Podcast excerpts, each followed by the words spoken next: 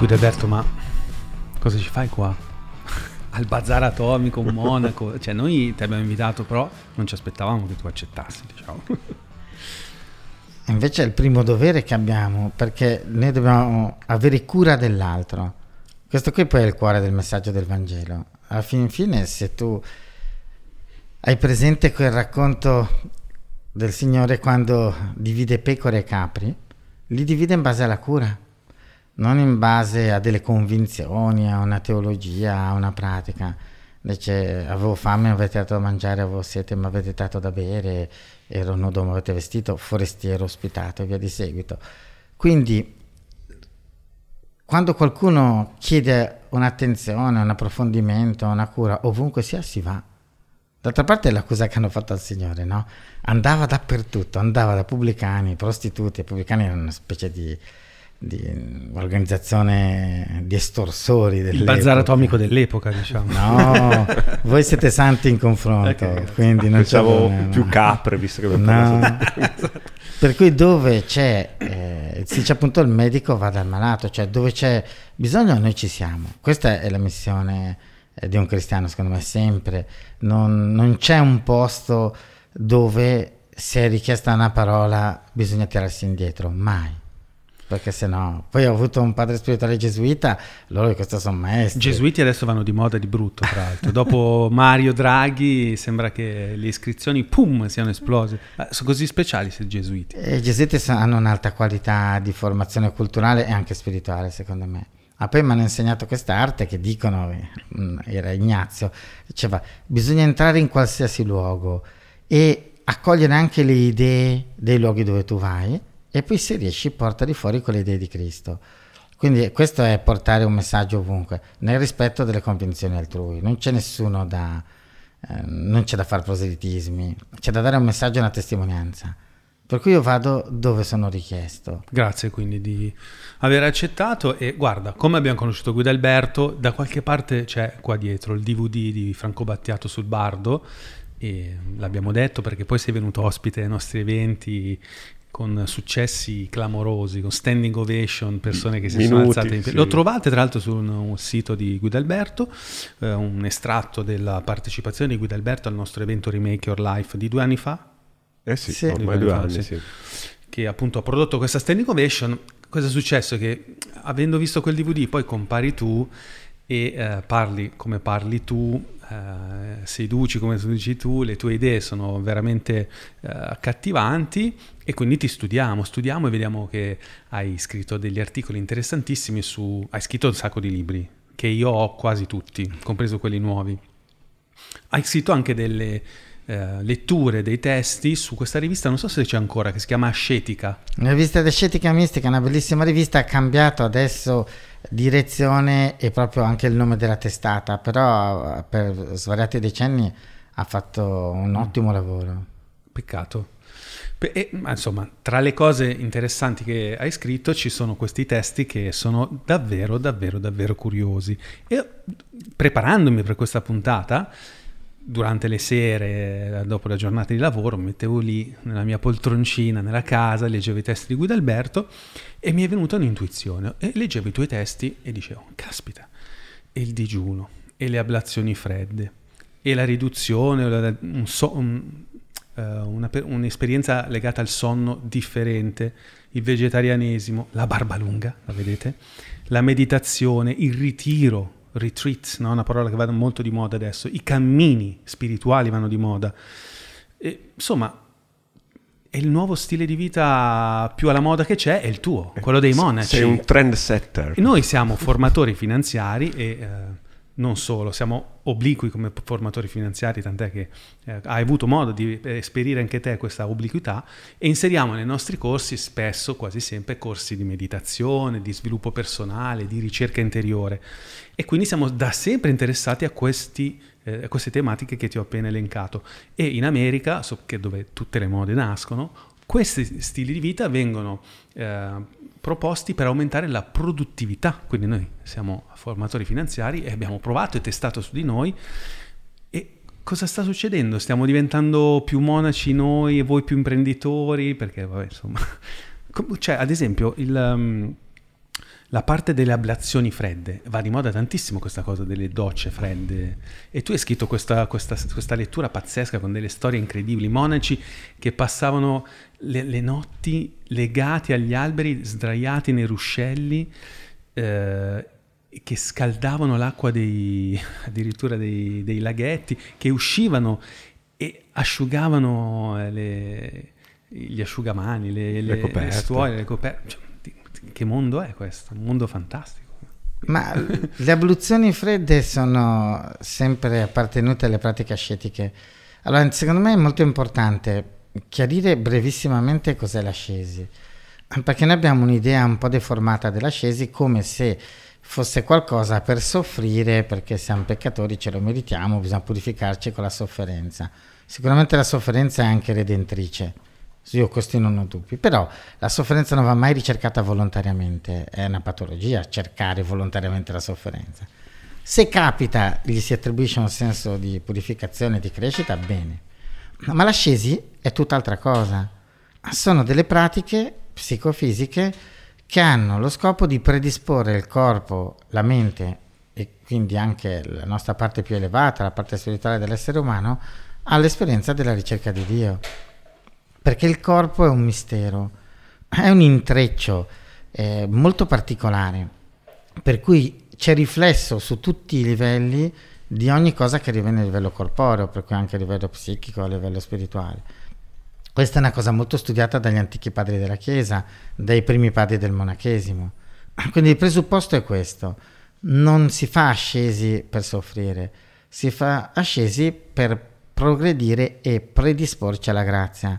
Questa è una cosa importante, per cui nella tradizione cristiana, ma non solo, eh, anche nell'estremo oriente talvolta si trova questo, eh, la grazia è quella che ti permette di arrivare alla meta, cioè c'è un dono divino, c'è un amico divino che ti viene incontro, ti tende una mano, ma tu per poter percepire questa mano tesa devi toglierti tante incrostazioni.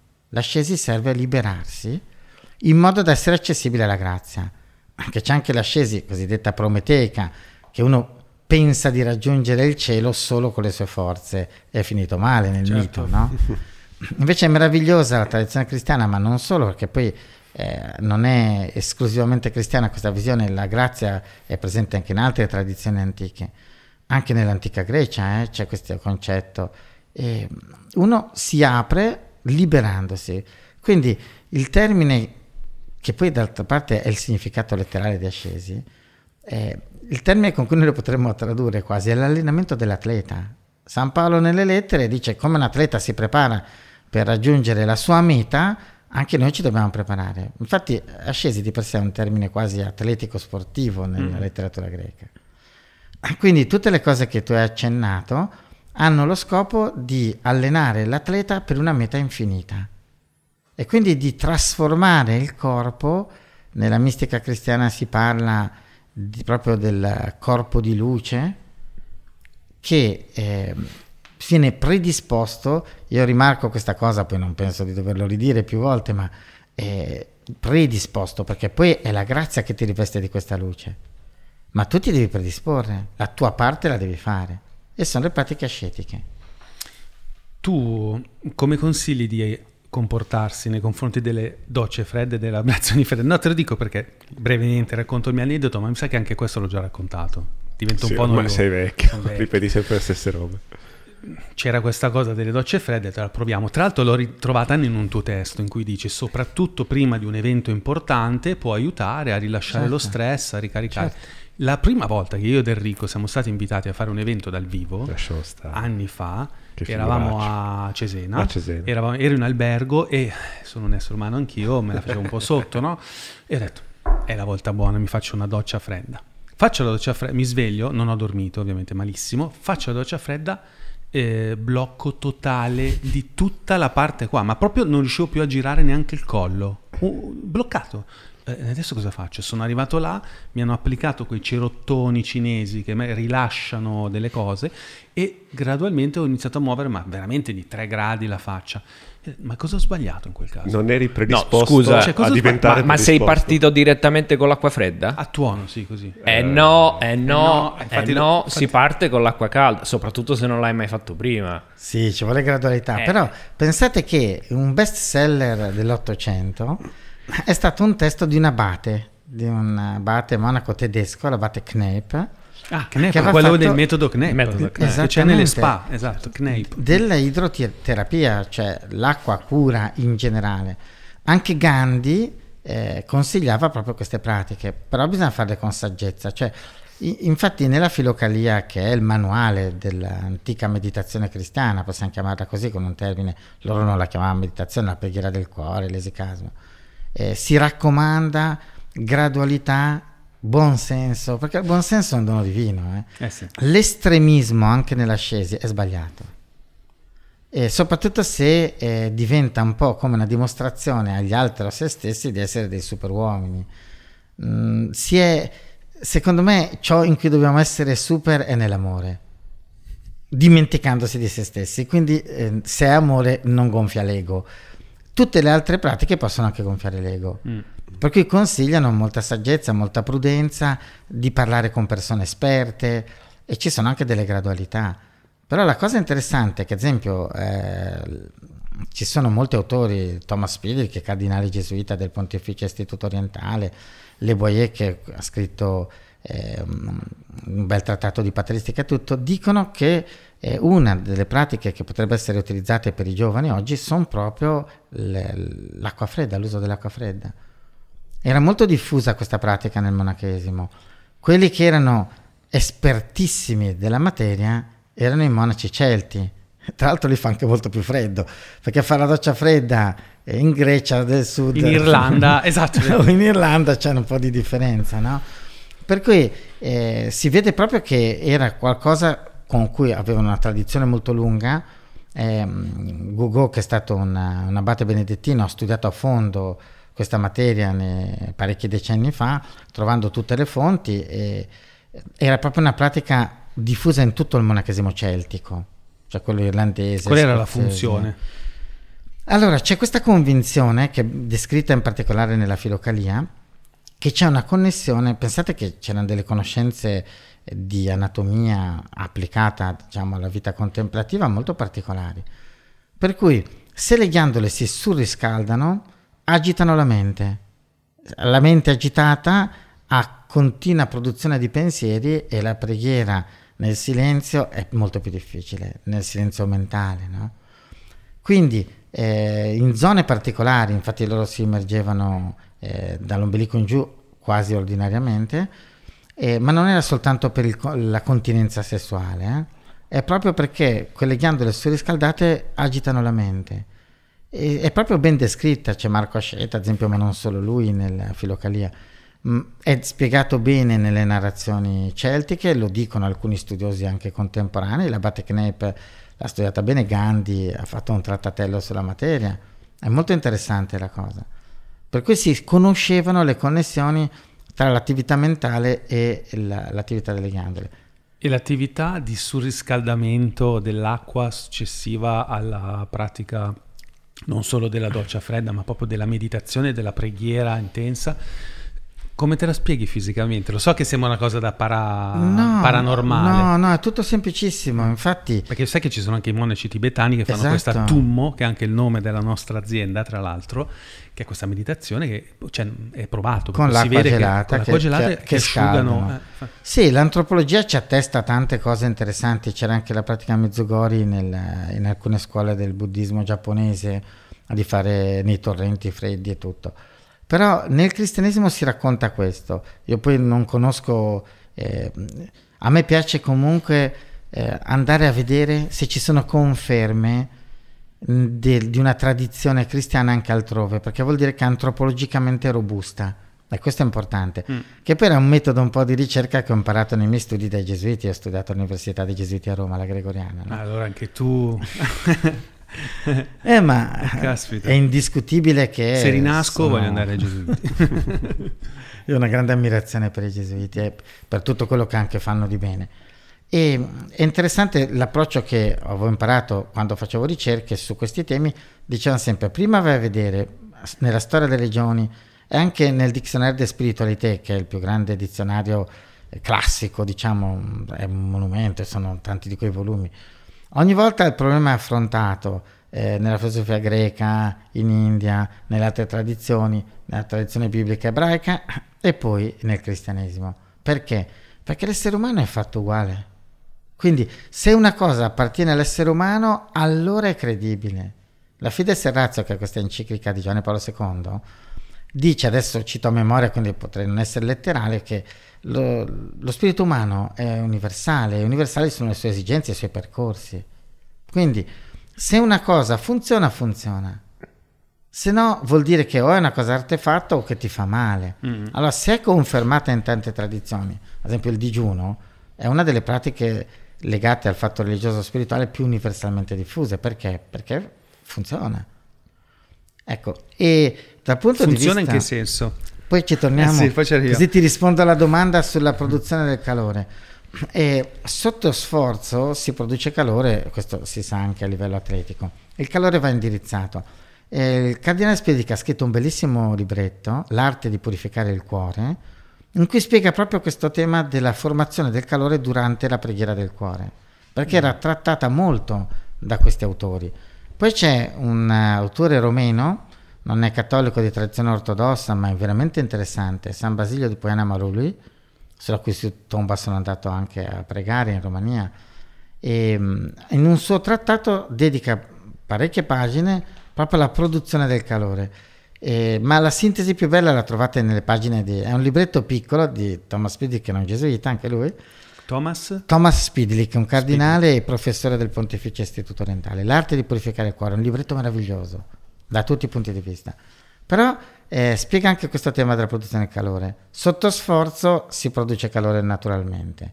Poi c'è un calore, dice, che è indotto dalle passioni, che ti può mettere agitazione, e poi c'è il calore della grazia. Cioè quello lì non te lo puoi produrre da solo, no? Però comunque sotto lo sforzo dell'ascesi si produce del calore che potrebbe anche eh, agitare la mente. Per cui l'acqua fredda controlla la- l'addensarsi di calore che in una certa modalità di vita contemplativa eh, è abbastanza inevitabile, tanto che molti autori ne parlano. Io da due mesi ho comprato una, do- no, una doccia, una sauna infrarossi. Non so se sai come funziona. Cioè, praticamente c'è una specie di sensore dietro la schiena e Io preferisco i torrenti. tipo un forno a microonde che ti scalda il corpo, eccetera. E io ho dei benefici enormi, nel senso che mi mi sono scese pure le maniglie dell'amore che avevo, sai Enrico, tra l'altro. No, fa dimagrire, no, rilassa e tutto. E dopo faccio una doccia tiepida, diciamo, non fredda. Però, ecco, volevo chiederti una cosa, proprio mia personale, la butto lì. Meditare in un sauna, secondo te ha senso? Io medito da 15 anni tutti i giorni, però ho notato che se medito in sauna non arrivo ad un livello di, di- di concentrazione. Eh, di- Ma di- guarda, non lo so, non ci ho mai provato. Non ci hai mai provato, no? Io o medito nella nostra cappella o medito in un bosco di fianco a un fiume, altre cose non le ho mai provate, Ok. non sono esperto. Comunque io invece l'anno scorso, a gennaio, sono stato in Finlandia, che appena sono arrivato ho detto ho fatto una fesseria enorme, perché qui morirò di depressione, non c'è il sole. Dopo poche ore ho detto no, io- non, non si può stare qui. Poi sono andato a fare la sauna e poi sono saltato nel Baltico di sera, a gennaio, e lì ho capito, ah ecco come fanno qua. C'è stato un cambio di, di- di- di fisiologia brutale. Cioè, Sì, detto, se, un- se non fai così, qui non vivi. Cioè, c- non ci sono altre strade. Eh, no, ma infatti la... mh, Allora, lui è, una- è un mio amico ed, è, ed è strano perché nel senso lui ha ehm, poca interesse per il mondo della chiesa, delle religioni, al contrario di me Enrico che invece siamo interessati. E però, vedi, anche lui ha Docce fredde e digiuno sono le Docce due fre- cose che mi hanno cambiato di più la vita negli ultimi cinque anni. i cammini. Io con lui, siamo, io con lui e Giovanni, l'altro, siamo andati a fare il cammino di San Benedetto, un pezzo, non tutto perché è lunghissimo, però vedi, c'è una tendenza. Come te la spieghi questa tendenza delle persone? Eh, che c'era qualcuno, se Messie Eliade, che diceva non può esistere qualcuno completamente a-religioso, l'ho letto in una sì. tua... Io gli dico sempre, guarda che tu, poi lui ha sempre questa tensione verso lo spazio, e par- guarda video della NASA perché vuole vedere le, le nebulose. Ma certo. Dico, ma tu sei più spirituale di me perché sei vera- io sono spirituale magari razionalmente e ho una ricerca mentale, lui ce l'ha proprio corporea. Ed è interessante quello di cui stiamo parlando adesso, ed è un macro trend, come dicono gli economisti di, come noi. Sì. Va di moda di brutto sta roba, tutte queste robe legate fortuna, all'ascesi. Come te le sì, spieghi? Ma perché comunque l'anelito dell'essere umano è verso l'assoluto. Il problema però, e io purtroppo non, non sono esperto di, né di marketing, né di aziende, né di commercio, né di pubblicità, per cui non, non so quali sono le mode attuali, poi non guardo la televisione penso da quasi, quasi 40 anni ormai. Non ti sei perso niente. No, esatto. non ho dubbi, non ho dubbi, infatti io non sono uno che rinuncia, sono uno che sceglie. Per cui scelgo qualcos'altro e quindi viene da sé che non vado alla televisione, a guardarmi certo. la televisione. Però eh, sicuramente da sempre l'anelito dell'essere umano è verso l'assoluto e lo dimostra la sua insaziabilità. Infatti su questo si innesca, visto che ci siamo conosciuti in ambito di economia, visto che alcune chiacchierate eh, sono su questi temi, è un tema che mi interessa perché? Perché eh, il meccanismo consumista vive proprio del desiderio di assoluto dell'essere umano, della sua insaziabilità, del suo essere incontentabile. Allora continua a propinargli qualcosa, che è il surrogato. Per cui talvolta mi preoccupa, casomai, che diventino di moda eh, argomenti spirituali che non finiscano per trovargli dei surrogati andando addirittura proprio al cuore della ricerca dell'essere umano, che alla fine, se capiscono che il vero anelito verso l'assoluto glielo propinano come un surrogato commerciale con cui qualcuno fa soldi. E c'è questa Quindi, cosa. Sì, il rischio è alto. C'è questo e c'è la parte egoica di cui parlavi te sì. prima. Tipo io faccio più docce fredde di te, io dormo meno di te, io certo. mangio eh, solo cose che, che, che, polline nell'aria, respiriamo. No? Sì. C'è, c'è, la gara egoica. No? Queste si vedono. Secondo me c'è un'unica gara che noi dovremmo riuscire a a fare e a vincere è appunto in quantità d'amore, ma amore vero, perché poi l'amore, eh, anche Sant'Agostino dice ama, fai ciò che vuoi. Allora uno usa un amore deformato e dice, detto se amo faccio quello che mi pare. No, l'amore, è am- l'amore con la maiuscola è una cosa grande e lì non c'è timore di esagerare. Nelle altre cose invece è meglio non esagerare, cioè ci vuole buon senso, ponderatezza e tutto. Però, per tornare a questa cosa che mi preme proprio molto, eh, la ricerca spirituale oggi purtroppo è camuffata da altre ricerche.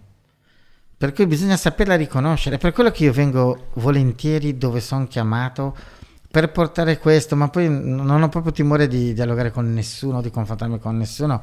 E l'esempio maggiore è il Vangelo, cioè lui non aveva paura di nessuno, di dialogare con nessuno ma perché riconosceva un bisogno fondamentale nell'essere umano e lui andava a cercare di offrirgli qualcosa che lo potesse saziare. È bello di fronte alla Samaritana al pozzo, dice io ho una sorgente, dopodiché se tu ti disseti non avrai più sete. Per cui è, è interessantissimo come mette in contrapposizione quell'acqua del pozzo che poteva essere attenta e dopo però aveva ancora sete e dire se tu sapessi di che acqua sono portatore mm. questa ti disseta per sempre ecco per cui noi stiamo cercando qualcosa che ci disseta al momento quando in realtà c'è qualcuno che ci può dissetare per sempre. Guido Alberto, ma se io faccio queste pratiche anche per soddisfare il mio ego o molti per esempio seguono i metodi della doccia fredda, di Wim Hof, eccetera, perché l'aiuta anche a, gli aiuta a acquisire fiducia in se stessi, perché quando capisci che il tuo corpo e la tua mente possono superare delle, dei limiti che pensavi di avere, ma che effettivamente si possono superare tranquillamente, uno acquisisce fiducia e vuol dire che vive anche meglio molto spesso. Però appunto quando queste pratiche sono anche eh, una predisposizione per la grazia, parola che mi piace tantissimo come la usi, perché si tendono a usare ehm, parole derivanti da altre magari religioni o culture, ma Grazia forse è persino più, più potente perché comunica meglio a, alla nostra cultura. Però, quindi io faccio queste pratiche, faccio le docce fredde, lo faccio per un'intenzione che non è quella di raggiungere la grazia o di ottenerla, però alla fine mi predispongo ugualmente o l'intenzione invece è quel click che ti porta alla predisposizione quella vera? Questa è una domanda interessantissima. Allora, intanto premetto, eh, io non so tutto, cerco di vivere un'esperienza e cerco soprattutto di testimoniarla. Questo penso sia molto più efficace di tante altre cose perché a parte sono un artigiano in origine. Liutaio, proprio qua ci dicevi quando sei arrivato. Proprio vicino a questa vicino sede. A questa sede sì, hai imparato ho, ho l'arte. imparato a fare il liutaio da due maestri bravissimi, milanesi. Ecco, allora, sicuramente se noi cerchiamo qualcosa hm, di più grande del nostro orizzonte, inconsapevolmente possiamo cercare Dio. E siccome lui è generoso, penso che ci venga incontro approfittando di qualsiasi pretesto per potersi far vicino a noi. E lo fa gratuitamente. Visto che siete anche appassionati di finanza ed economia, grazie, è anche gratis, cioè lo faccio gratis. No? Uno quando dice gratis vado a prenderla. La grazia è lì, è gratuita per noi e, e non la raccogliamo. Però eh, lui cerca di insinuarsi nella nostra ricerca sperando che poi dopo uno riesca a fare quel salto. Quindi chi lo sa? Cioè, non ti posso rispondere di cosa può succedere, ti posso però rispondere che eh, il Dio d'amore che ho incontrato eh, è lui che ci ha amati per primi. C'è un raccontino indiano bellissimo che secondo me può essere tranquillamente applicato anche a, a, a un approccio cristiano e parla di un devoto eh, del dio Ganesh che è il dio degli asceti per l'appunto, no? In India. Quello, l'elefante. L'elefante. Il bambino con la testa di elefante. Che è bellissimo. Che da, danza. Dal punto di vista simbolico, è tutto interessante questa... Ecco, eh, questo è stato eh, fatto oggetto di molte grazie da parte di Ganesh, questo suo devoto, però queste grazie poi sono state mal utilizzate da lui, perché era molto benedetto dal dio Ganesh. E quindi eh, alla fine si è arricchito, è diventato potente, gli andava tutto bene. E Ganesh, quando vedeva che però lui sbandava dalla strada spirituale, non cercava il divino, lo riempiva di ancora di più grazie, di più doni, di più cure, sperando che si accorgerà, diventerà grato di quello che ha ricevuto. Ma lui andava sempre peggio, sempre più grezzo, materialista, attaccato al potere, al denaro, al possesso, e per cui rotolava sempre più in basso e più doni gli faceva più rotolava. Lui aveva avuto parecchi figli e a uno aveva dato un nome che eh, era uno dei tanti nomi di Ganesh, non, vero, proprio, non il primo nome. In punto di morte lui ha, non ha voluto dare disposizione testamentaria perché teneva le sue mani strette sui suoi possessi e sui beni. E solo l'ultimo ha voluto dare delle consegne, cioè cedere qualcosa, e chiama il suo figlio, che aveva questo nome.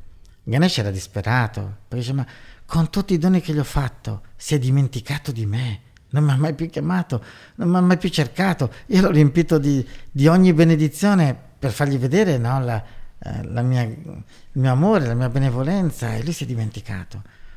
Le ultime parole che ha sussurrato era semplicemente che voleva dare consigli testamentari, quindi su dei beni materiali, è stato il nome del figlio che non è neanche il primo nome di Ganesh. E Ganesh ha detto, vedi, mi ha chiamato, ce l'ha fatta. è l'ultima parola che ha detto, no? Ecco, io penso che il Signore che, che io cerco è, è così. Ah, okay. Cioè, se ha un pretesto per salvarci... Ma se voi ci pensate, eh, mi dicono tanti professori, io tengo corsi eh, più adulti per cui non a ragazzi, ma mi dicono che quando sono diventati professori dietro la cattedra si sono accorti che si vede benissimo quando copia il compito in classe, no? E cioè noi eravamo convinti che non ci beccava nessuno. Adesso che sono sulla cattedra si vede tutto. No, e quindi capisci la benevolenza. E chiudono un occhio, Certo. certe volte anche due. E un mio padre spirituale mi fa, ma se i professori chiudono l'occhio quando copi, ma vuoi che non lo chiuda lui, no? Cioè, cercherà di venirci incontro. Allora, se uno cerca qualcosa di più, un atleta che vuole vincere, un affarista che vuole cercare di fare affari, un uomo dello spettacolo che vuole emergere, intanto cost- ha messo uno sforzo da qualche parte. Se si converte lui, ci batte tutti. Il Vangelo è chiaro, no? Pubblicani e prostitute ci batteranno perché nella loro arte ce l'hanno messa tutta. E noi da religiosi certe volte, io per primo, eh, non ce la mettiamo tutta. E, io ogni sera che mi faccio esame di coscienza ho detto io oggi non ce l'ho messa tutta. Ce l'ha messa tutta di più eh, chi ha voluto fare affari, chi stava lì in borsa. Questo l'hai detto anche quando Eh sei sì. venuto da noi. Eh Cioè, no, sì. io sono venuto a imparare da voi, ai nostri Eh, corsisti, certo. perché voi avete una fame eh, che magari può essere Certo. declinata in maniere alterne, però comunque sono qui ad, a- ad Certo. adorare la vostra, Certo, io vi osservo. la vostra ambizione. Ma io vi osservo perché se avessi lo stesso zelo, diceva anche San Basilio Magno, no? Che se noi avessimo lo stesso zelo che certi peccatori ci mettono nell'essere truffatori, che dalla mattina alla sera non pensano altro che a truffare, noi dalla mattina alla sera non pensiamo solo al Signore. Per cui quella cosa lì loro la fanno meglio di noi. Ecco, se io riuscissi a farlo col Signore posso dormire tranquillo. Per ora non dormo tranquillo che ho troppa strada da fare ancora. Beh, quando sei venuto da noi, appunto, hai esordito così. Ed era un evento in cui spiegavamo alle persone come si trova la vocazione professionale, no? Noi siamo gli unici certificati life designer, eccetera, eccetera, e quindi lì abbiamo fatto il primo corso di life design e abbiamo chiamato quindi un monaco, un sacerdote. E nel tuo caso la, la vocazione come è arrivata? Perché tra vocazione professionale e vocazione punto, se- forse non c'è così tanta differenza. Cioè- C'è Sì. l'oggetto, Esatto, esatto. ma non Allora, lo stato d'essere. mm, forse. anche questa è una considerazione Tra l'altro anche questa, anche questa è una cosa nuova e anche questa è molto spirituale perché fino a qualche anno fa tutti dicevano trova le tue passioni, le tue passioni. Noi invece umilmente abbiamo detto no ragazzi secondo me più che passione che deriva da patire mi piace di più il termine vocazione che guarda caso anche quello è spirituale. Certo, Mm. ma mm, io penso che c'è come una sinfonia, no? Eh, alcuni padri della Chiesa la chiamavano la grande liturgia del cosmo. Mm, Forse è meglio addirittura quasi un termine più musicale, no? È come se ci fosse una sinfonia.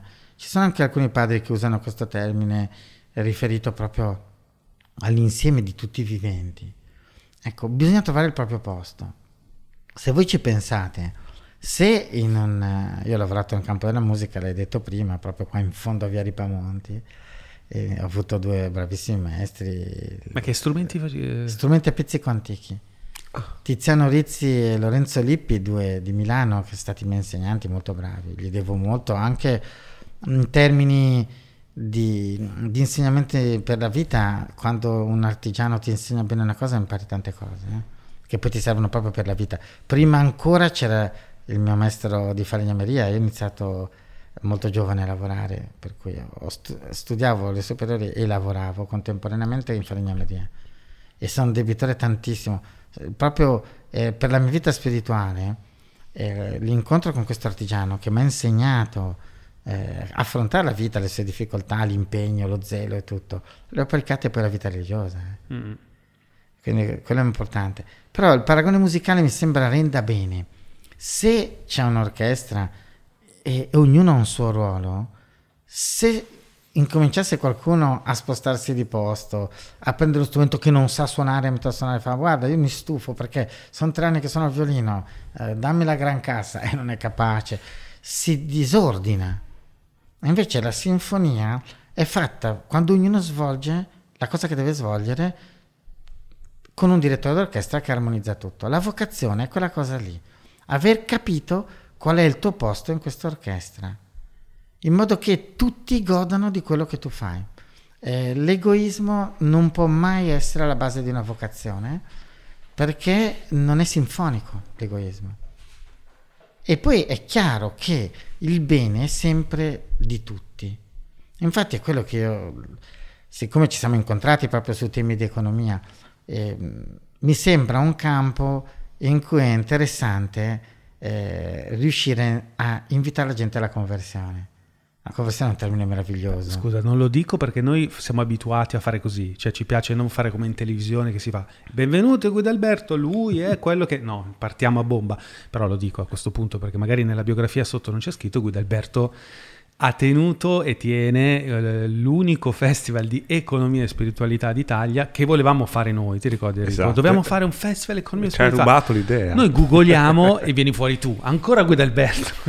Quindi insomma, fa, di- Comunque che lì- ci ha anche invitato tra l'altro all- all'ultima Sì. edizione dal vivo. Sì, Quindi, sì, insomma, è felice di avervi invitati. Grazie. Ma il, eh, purtroppo a fregarvi è stata la provvidenza, perché a, a me non mi sarebbe mai venuta in mente una roba del genere. Certo. È stato un professore di Pisa che insistentemente ha detto perché non fai una roba del genere? Perché non... eh, io cerco di seguire la provvidenza, dico cerco perché purtroppo non ci riesco sempre, cioè, qualche volta mi sfugge di seguire me stesso, però... eh, quindi cerco di cogliere gli stimoli e dire, beh, c'è bisogno di noi lì, andiamo. Questo mi ha insegnato proprio il, il mio padre spirituale all'inizio. Eh, noi dobbiamo andare dove c'è bisogno. E Il c'è quel film di Jim Carrey che lui dice sempre sì. Dice una giornata a dire sempre sì Esatto. e gli è cambiata la vita in un giorno. Ma chiaro. Era anche nel diario di San Giovanni XXIII. Ah, ecco Dire sempre Devono sì, pagare i diritti, eh, vedi?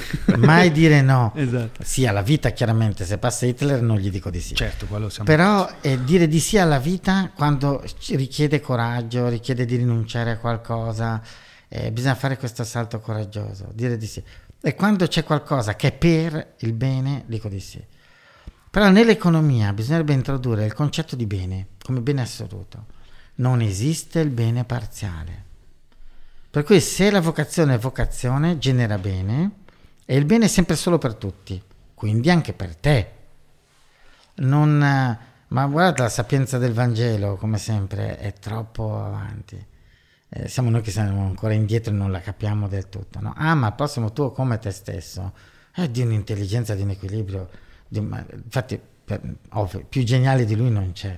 Mi ha fatto ridere una volta Benigni che diceva: ehm, Il libro più bello che ci sia sulla faccia della terra è la commedia, la divina commedia, no? Poi vedevi che aveva una ritosia, fa, forse ce ne sarebbe un altro, però comunque il libro più bello, insomma, vabbè, ce n'è un altro, però è sleale, perché quel libro, eh, l'autore del libro è anche l'autore dei lettori, quindi non funziona, che è la Bibbia, no? grande. gra- La Bibbia è geniale, il Vangelo è geniale, cioè è veramente oltre qualsiasi, però è anche semplice, no? Ama il prossimo tuo come te stesso, finito. Tu- oh, cosa c'è di più? Cioè non si può amare l'altro più di te stesso, e poi se non ami te stesso non puoi amare l'altro, ma non puoi amare te più dell'altro perché non è più amore. Quindi noi non dobbiamo aver paura a fare il bene, di stare male, perché se stiamo male forse non stiamo facendo il bene. Ecco, quando le persone che sono tante e le incontriamo quotidianamente non riescono a intercettarla questa vocazione, io non capisco per cosa sono fatta e addirittura a volte si, si, si dolgono in, questa- in questo destino che può sembrare un destino ehm, scritto. Io no- in questa vita non potrò mai raggiungere la mia vocazione perché ho capito che sono una persona che è interessata a troppe cose, non riesce a trovare... Ne sentiamo tante di storie di questo tipo.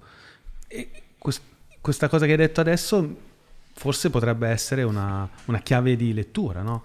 Cioè vai dove dai amore, cioè vai dove capisci che le persone... Dove trovi il bene? Mm.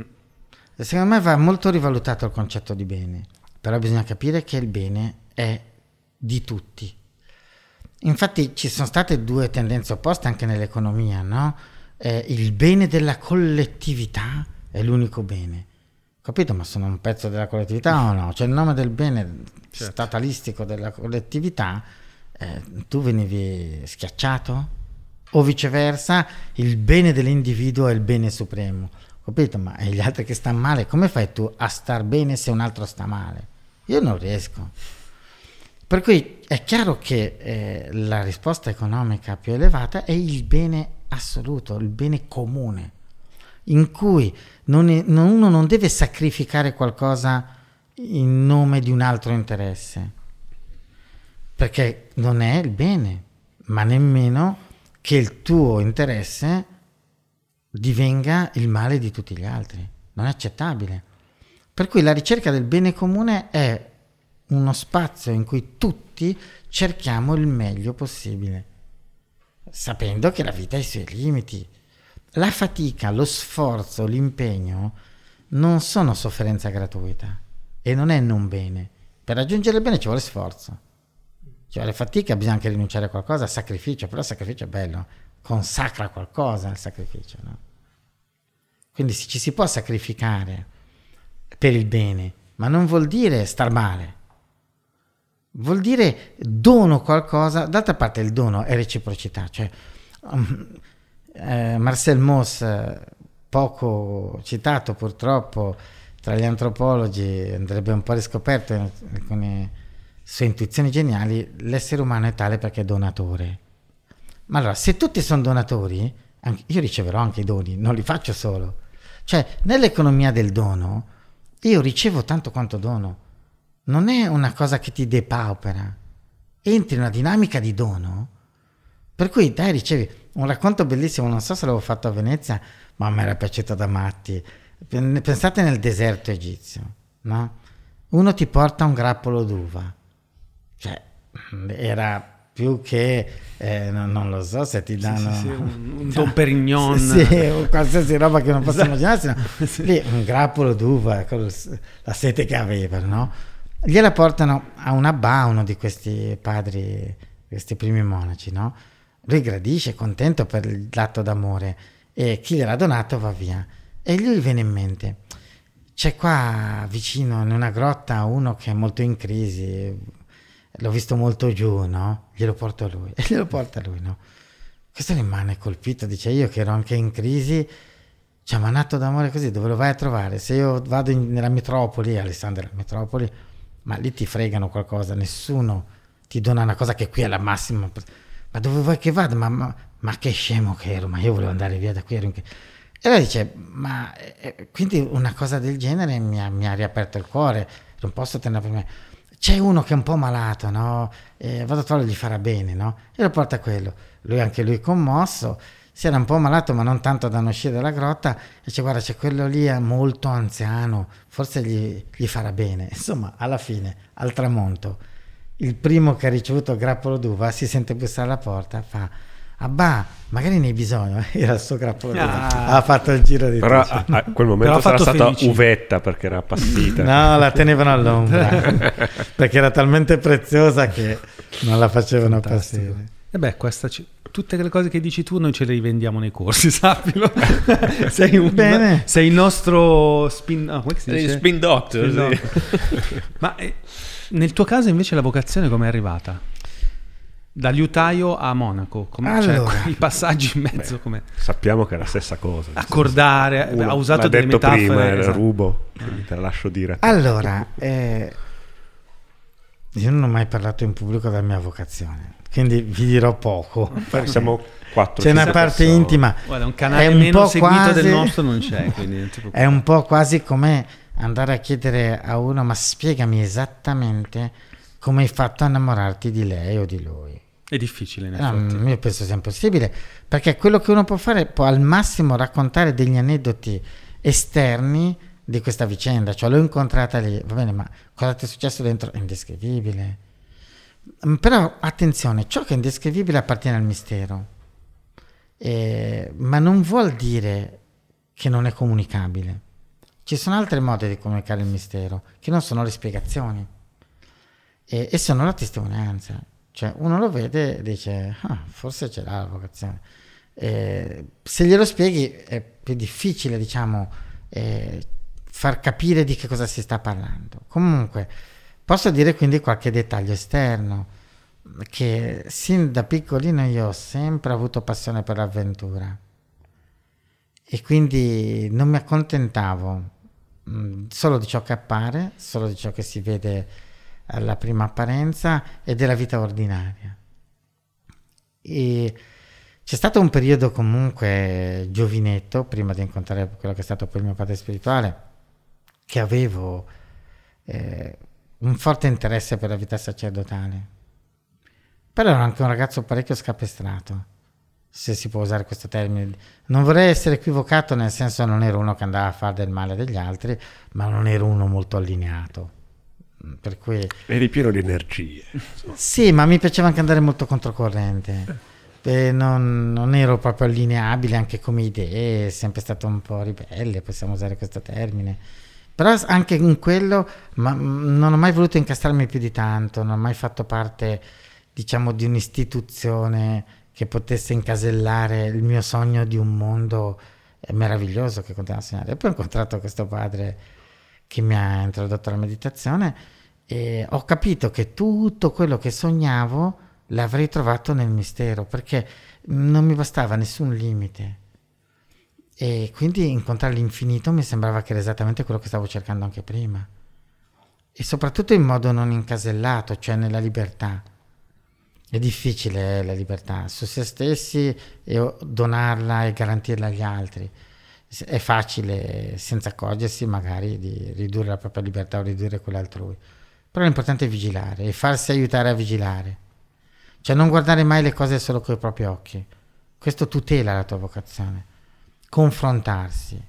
E tutte le volte che ho preso, infatti ho smesso da tanto, che ho preso delle decisioni senza confrontarmi a sufficienza, le ho sbagliate. Confrontarsi. Confrontarmi, confrontarmi con, con altri, sentire con altri punti di vista. Mm.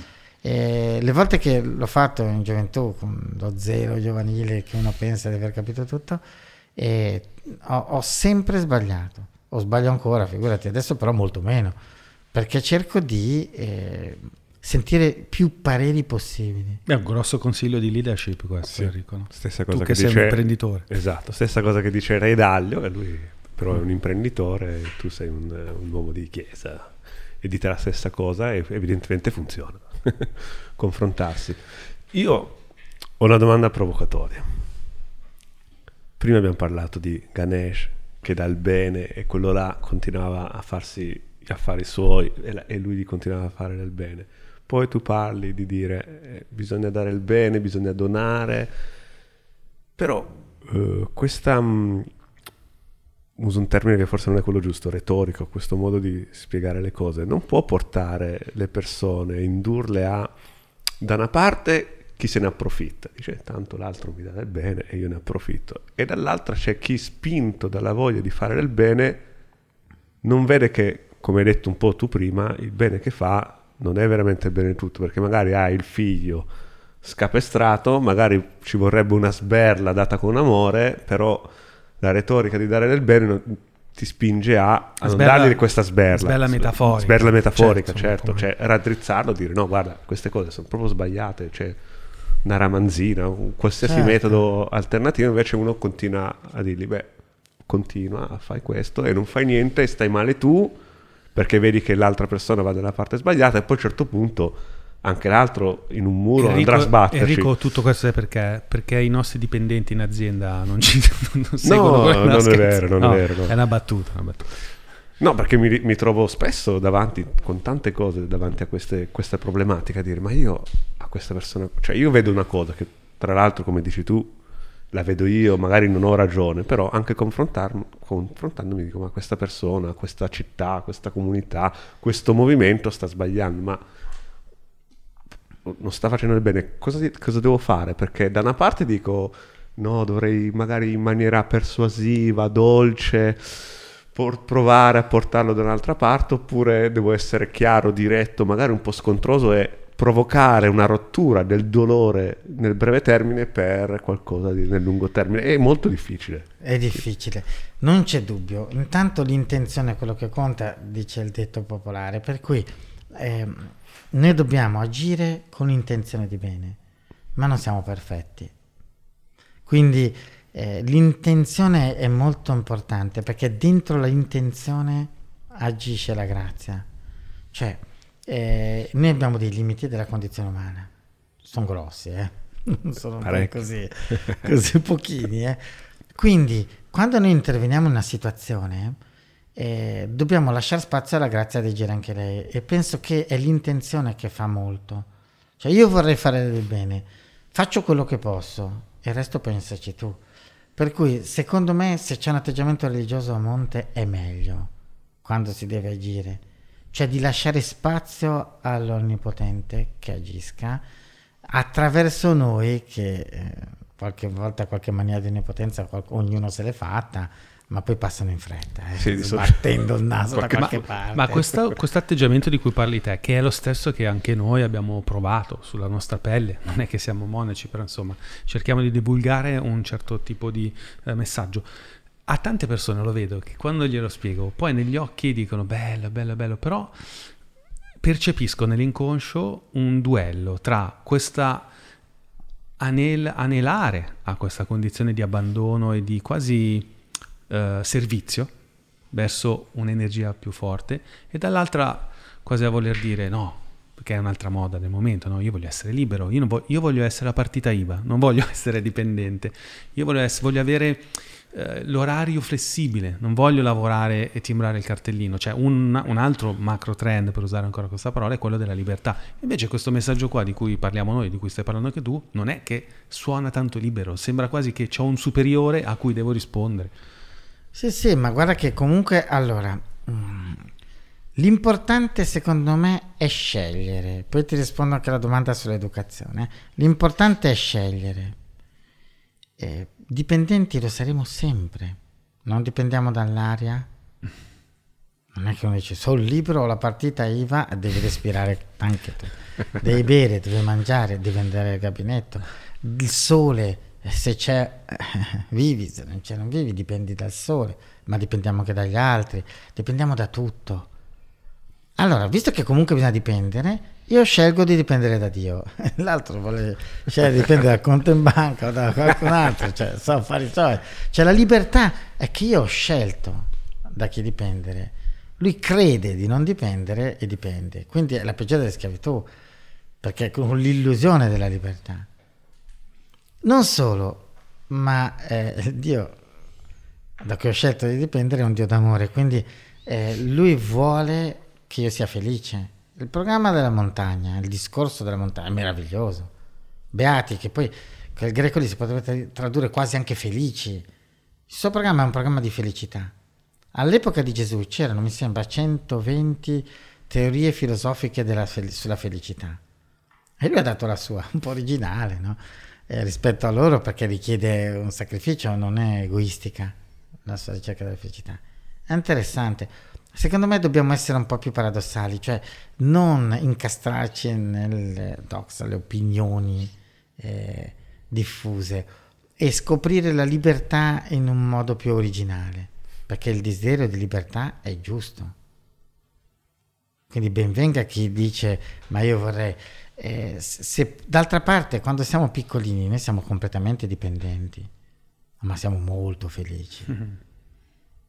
Io l'ho capita durante la pandemia questa cosa, perché eh, io spero di non aver avuto comunque eh, deliri, diciamo, di sentirsi un po' onnipotenti, non mi sembra di essere arrivato a questo, però da buon artigiano me la sono sempre cavata in tutte le situazioni, per cui non mi impressiono, in qualche modo ce la si cava, no?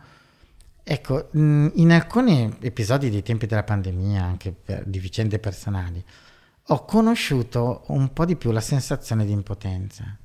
Interessante è stata, perché normalmente diciamo, soprattutto uno che se la cava nella vita, se alcuni che ci ascoltano sono imprenditori possono capire bene, uno che se la cava nella vita eh, percepisce di essere impotente di fronte a una situazione come una sconfitta. È inevitabile, no? E allora ho provato a pensare, ma l'impotenza è sempre sconfitta? Allora, sconfitta se tu hai provato un po' di potenza e poi la perdi. Ad esempio, uno che non l'ha mai provata non è mai sconfitta, il neonato. Perché lui non, non sa nient'altro che quella condizione. Non solo, ma la sua impotenza corrispondono alle braccia amorevoli della mamma.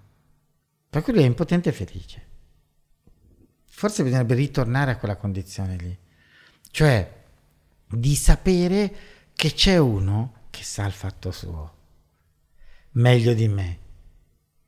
In mille campi noi eh, ci affidiamo a qualcuno che ne sa più di noi. Appena viene un dolorino al ginocchio vai dall'ortopedico, se hai qualche malattia vai da quello che, che, è lo specialista, se la tua macchina non funziona, se il computer non va, non ci mettiamo mani. Perché alla fine dipendiamo da qualcun altro, ovunque, in qualsiasi situazione. Ecco, cosa c'è di meglio poi di dipendere da uno che è onnipotente e che è anche materno. E, e, e questa cosa ci apre... Cioè, un, stai parlando di un senso di accettazione eh, anche di quello che, che ci accade, di essere aperti alle cose che ci accadono. Sì. Che, ed, è, ed, è, il mistero di cui parlavi prima. Ma aprirsi sì. al mistero, aprirsi alle, alle sorprese. Mi, viene, mi, vengono in mente, mi viene in mente Baudelaire che parlava dei flaneur, che erano questi galantuomini che camminavano per la città, per la città di Parigi o altre città e si perdevano. Dicevano, io seguo i segnali e questa apertura ai segnali, quindi senza dire decido io dove devo andare, senza obiettivo, poi vi faceva fare delle avventure pazzesche e la vita diventava una, una poesia. Cioè, dicevano, beh, mi faccio guidare da, da, qualcosa che non sono io, da qualcun altro. Ma infatti, guarda, c'è un mio carissimo amico che mi ha dato tantissimo in questa strada, che è un sacerdote eh, molto geniale in, in alcune cose, che in questi ultimi tempi mi dice, riascoltati bene quei versetti della Verde Milonga di Paolo Conte, quando certo. dice descansate Nigno, quando dice, quando, che a un certo punto compara Atahualpa un altro dio, Atahualpa non è un dio ma lasciamo perdere, e, e ti dice descansate Nigno, che ci penso io.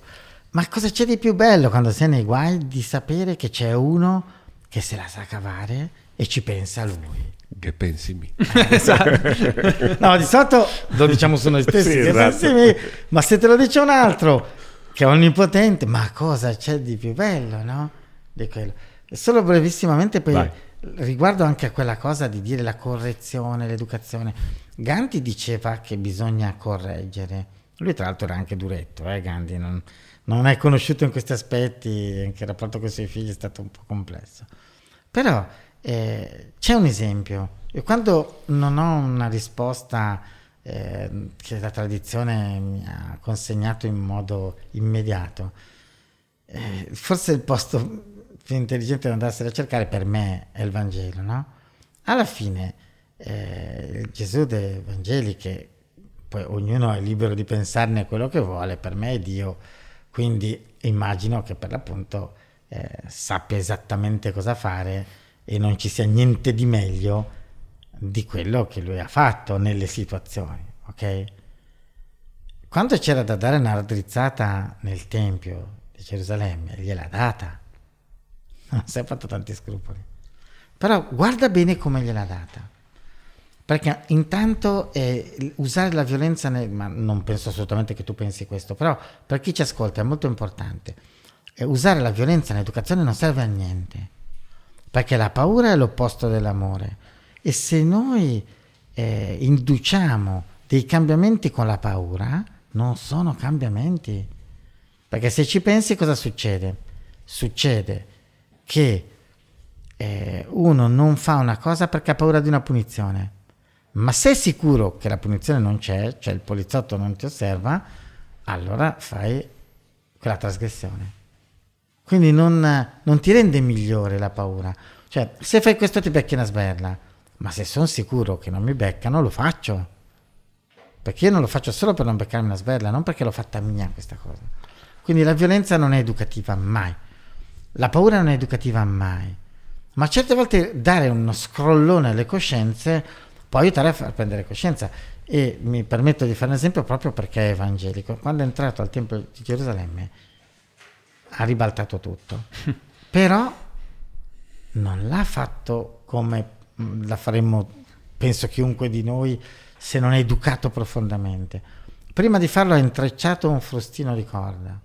Ciò vuol dire che è andato a cercarsi un bastone, dei cordini, gli ha fatto una treccia non è che ha perso la pazienza o gli è venuto il fumo agli occhi. Ha detto provo così perché so che qualcuno, a qualcuno gli farà bene. L'ha fatto per amore, era completamente controllato, ha fatto un frustino, quindi non ha mai perso il controllo, è entrato dentro e ha iniziato a ribaltare tutto. Magari l'ha fatto anche fuori così, guardate che sto fuori. facendo il frustino. Si è preparato e poi ha ribaltato tutto. Ma quando ha ribaltato tutto, ci sono due cose che fanno impressione. Quando è arrivato al banco delle colombe, ha detto: Queste portatele fuori. Cioè, non è che si è fatto prendere dalla foga, ha fatto quello che era perfettamente controllato in quello che faceva. Non solo, ma nessuno ha reagito. Gli hanno detto con che autorità fai questo, cioè, nel senso che ce l'avesse eh, era inequivocabile da dove viene.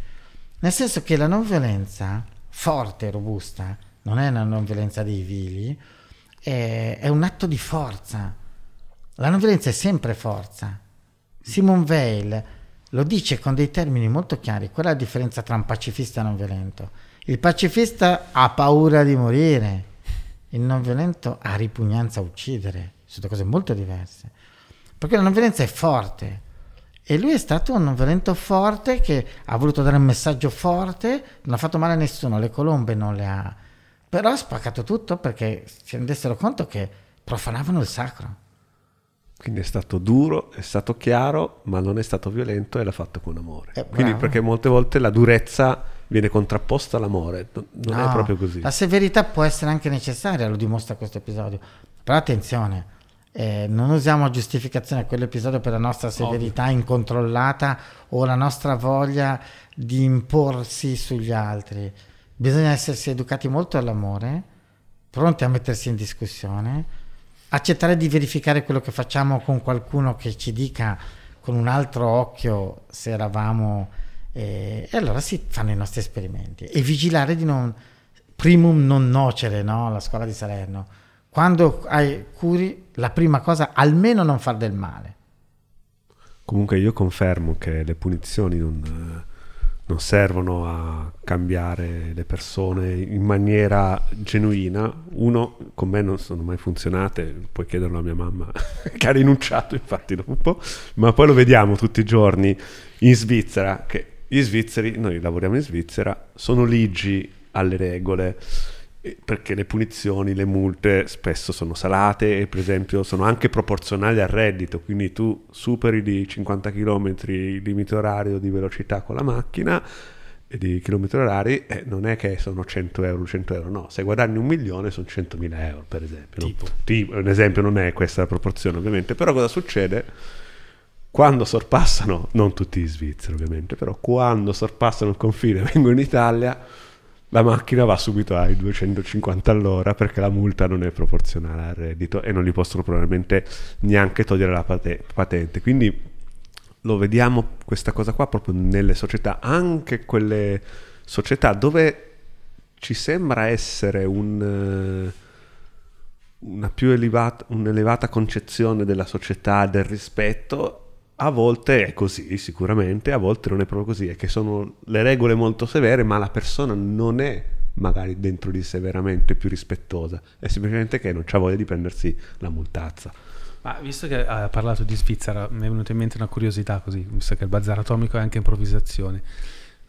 Secondo te perché c'è un, c'è un nesso tra il benessere di un paese e la religione che ha? Non so come dire, cioè, tipicamente i paesi più ricchi sono protestanti, quelli Sì. medi sono cattolici, quelli poveri sono, non so, musulmani. Butto lì poi il... ci sono tanti poveri cattolici di paesi l'America Latina tutto Esatto. Però è vero, questo è studiato, io non ho approfondito la cosa, però il mercantilismo è stato favorito da alcune idee protestanti e poi c'era quella convinzione che il benessere materiale è segno di una benedizione divina, ma Giusto. cosa poco credibile, insomma. Io penso che il segno di una benedizione divina è che segui i suoi insegnamenti, perché se fai quello lo vedi, no? Anche la scrittura lo dice, vi riconosceranno da come vi amate, non da quanto guadagnate. Mm. Ecco. Però qualcuno un po' l'ha equivocata questa cosa, malinterpretando dei passi scritturistici, per cui sembra quasi che appunto se, se sei arricchito vuol dire che il Signore è con te. Non credo che sia così. E può essere stata fatta ad arte questa- questo hacking delle scritture per generare una una società meno molle e più dinamica? Sì, tutto è possibile. Può darsi anche, però ripeto, non è una materia che ho studiato. Mm. Ho, più volte ho incrociato questo, eh, questa convinzione in alcuni scritti che il protestantesimo ha molto favorito lo sviluppo del liberismo, del capitalismo. Mi fa specie che Però mi dica- attenzione, eh, eh, il protestantesimo contiene cose anche fantastiche e mm, noi abbiamo come cattolici occupato violentemente l'America Latina, cioè mm, ciò che viene attribuito a una religione eh, è un cattivo uso della religione quando è negativo. Il Dalai Lama aveva detto una cosa secondo me risolutiva, mi ricordo proprio sul tema del terrorismo, ero con lui proprio lì, qui a Milano tra l'altro. E, mm, e diceva con molta semplicità dire, allora, se uno è un terrorista è un terrorista chiuso. Cioè non è che uno è un terrorista di una religione. Ecco. se uno commette qualcosa ci appicci, di negativo e ci appiccichi anche l'appellativo religioso eh, e non gli appartiene è improprio. Basta per cui sono e un'altra cosa molto interessante che mh, parlando con lui ma poi anche eh, l'ho sentito in pubblico e eh, fa parte anche delle mie convinzioni, eh, non sono le religioni a fare del male, sono gli esseri umani che frequentano quella religione che fanno dei mali. Dobbiamo stare attenti a attribuirlo alla religione. La religione ha un messaggio, le religioni che conosco hanno tutte un messaggio molto alto, tutte, e quasi sempre comunque d'amore, di amore, di cura. E poi chi, chi le rappresenta, le religioni sono esseri umani con le loro passioni, i loro egoismi, le loro pretese, le loro violenze. Quale può essere un metodo per non corrompere un messaggio religioso? Da qui al, al futuro, che... Penso sia impossibile perché Sì. è affidato a esseri umani. Mm-mm. In fin dei conti l'essere umano è libero, eh. è la sua bellezza. Se è libero può fare nefandezze. Se nessuno nella storia avesse mai fatto una nefandezza avrei dei dubbi. È, è chiaro che è molto misterioso eh, questo aspetto della presenza del male nella vita e nel mondo. E penso che una soluzione non sono sicuramente io in grado di trovarla e non so se esiste, se non nella constatazione della radicale libertà dell'essere umano di fronte a Dio, che è il più grande atto d'amore che ha avuto nei nostri confronti. Per permettere l'amore, Il libero arbitrio. dici. sì, la libertà proprio. Il libero arbitrio è un aspetto della libertà, no? Allora, proprio la libertà radicale che ha l'essere umano. Per cui, eh, finché ci sono queste condizioni, non sarà possibile annullare. Poi cieli nuovi, terra nuova, sono promessi. Quando arriveranno, benvenuti, io sarò solo contento. Però mi piace anche questo mondo fatto così. Beh, c'è chi dice, alcuni scrittori, scusate, esoterici, così un po' borderline, dicono bisogna accettare tutto, anche il male, in, in certi frangenti. Per esempio, se non ci fosse stato Hitler non avremmo avuto 70 anni di pace in Europa. Se non ci fosse stato Trump non ci sarebbe stata l'accelerazione della questione ambientalistica. Se- boh, la butto lì. com- Sì, un cristiano la legge molto diversa, cioè eh, la provvidenza sfrutta qualsiasi situazione per creare condizioni di bene, ma non le vuole. È molto diverso. Per cui eh, non è che vuole Hitler, ma visto che è arrivato Hitler, vediamo eh, il più possibile di girare questa occasione come un'occasione a favore Ah. di chi la vuole cogliere, no? Perché comunque c'è la libertà, ma io penso che è la cosa più bella Perché è dell'essere uno dei umano. motivi per cui tanti miei amici non sono credenti, ad esempio anche adesso, ma come può Dio aver permesso la pandemia, per esempio? Come può Dio... Questa cosa gli hai risposto tu, e Dio non può proprio tutto, tutto, tutto. No, no, sono- lui ha, ha rinunciato per amore a dominare il mondo, ma è presente nelle nostre vicende. E questo secondo me, non so, eh, cioè, non mi Cioè, non è un amministratore delegato, sta nel consiglio d'amministrazione. Adesso la butto lì. Scusi padre, sono dieci minuti, visto le cose di cui stiamo parlando, che le voglio chiedere se lei ha visto Arancia Meccanica. No, No, è un gran peccato perché il messaggio centrale di quel film è un film ricco di violenza, di- anche di stupri, però il messaggio centrale di quel film è che il il libero arbitrio è la fondazione dell'uomo. E c'è proprio un prete che in quel film in cui poi viene fatto una sorta di lavaggio del cervello a questo criminale per impedirgli di commettere dei crimini perché sente proprio male fisico se prova a farli. C'è questo prete che si alza dalla folla e dice: Ma non ha più scelta. Bravo. Lui finisce di essere un uomo così. Eh, bravo, esatto, non ho visto il film. Ho visto pochi western da giovinetto e poi... Glielo, co- glielo consiglio, nonostante sia un film, insomma, eh, con delle, No, non- delle non- immagini molto forti, ma il messaggio di quel film, secondo me, No, non lo guarderò, mi basta il messaggio che Ok, mi hai detto. ok. Ha già capito tutto. Tanto sì, mi basta quello. No, ma non amo, am- cioè se proprio ho tempo, se ho due ore di tempo sto con la gente che amo, e se dovessi averli in più. E, o piuttosto vado con loro magari in un bosco, a un torrente, a vedere un tramonto, a Guardate tutti insieme Arancia Meccanica. Sì, ma ci sono cose più belle da fare tutti insieme. Seduti dentro l'acqua di un ruscello. Però, Certo. però liberi di guardarsi Arancia Meccanica. Io proprio rifugo molto il moralismo. Forse sono sbagliato io, eh. non voglio dire che sono giusto. Non saresti qui che Duque d'Alberto. Sì, Qua e- solo persone giuste. No, cioè, no, contrario. per cui se uno vuole guardare Arancia Meccanica, ma fa bene a farlo. Magari uno si converte guardandola e non guardandola no. Però io no, non non ho interesse per questo tipo di cose. Però quello che hai detto è proprio azzeccatissimo. Cioè alla fine l'unica condizione vera dell'amore è la libertà. Guardate che è difficile la libertà, darsela a se stessi e darla agli altri. Sfugge tante volte, eh, nonostante le più buone intenzioni. eh. Invece lui è stato capace di darcela. Oh, alla fin fine ci ha messo lì in sto Eden e poi ha detto del- ci ha lasciati liberi di fare quel che ci pareva, al punto tale che la, la storia è iniziata con questa violazione. Lui l'ha permessa, non l'ha voluta, l'ha permessa. Lui non pianifica, non c'è il fatto che ha predeterminato le cose. Perché si può amare solo se si è liberi. Cioè, se, pe- ipotizziamo una società in cui non si è liberi e si può solo essere bravi e buoni. Non c'è più amore. Amore è una scelta, infatti la volontà è implicata nell'amore. E perché ci sia la scelta ci vuole la libertà di poter scegliere. Quindi lui ci lascia in queste condizioni. Infatti la pandemia non l'ha voluta lui, a parte che può darsi anche che ce la siamo creata noi con i dissesti ecologici, non so. Ripeto, Ultime ricerche proprio dicono questo. sì, io tendo comunque a non pronunciarmi, in genere a non pronunciarmi in modo categorico, ma soprattutto dove non sono sufficientemente competente. Per cui ho letto che ci sono queste ipotesi, mi sembrano interessanti e credibili. Ma come tutti i virologi, Guido Alberto? No. Sai che adesso No, tutti... Sì, no, no, io proprio no. Conosco soltanto certi virus di pensieri che entrano nella testa della gente e cerco di evitare quelli. Ecco, per cui la libertà è fondamentale per l'amore. È possibile che questo sia il punto di contatto, di congiunzione con il fa- la fascinazione intellettuale che hai per il tantrismo?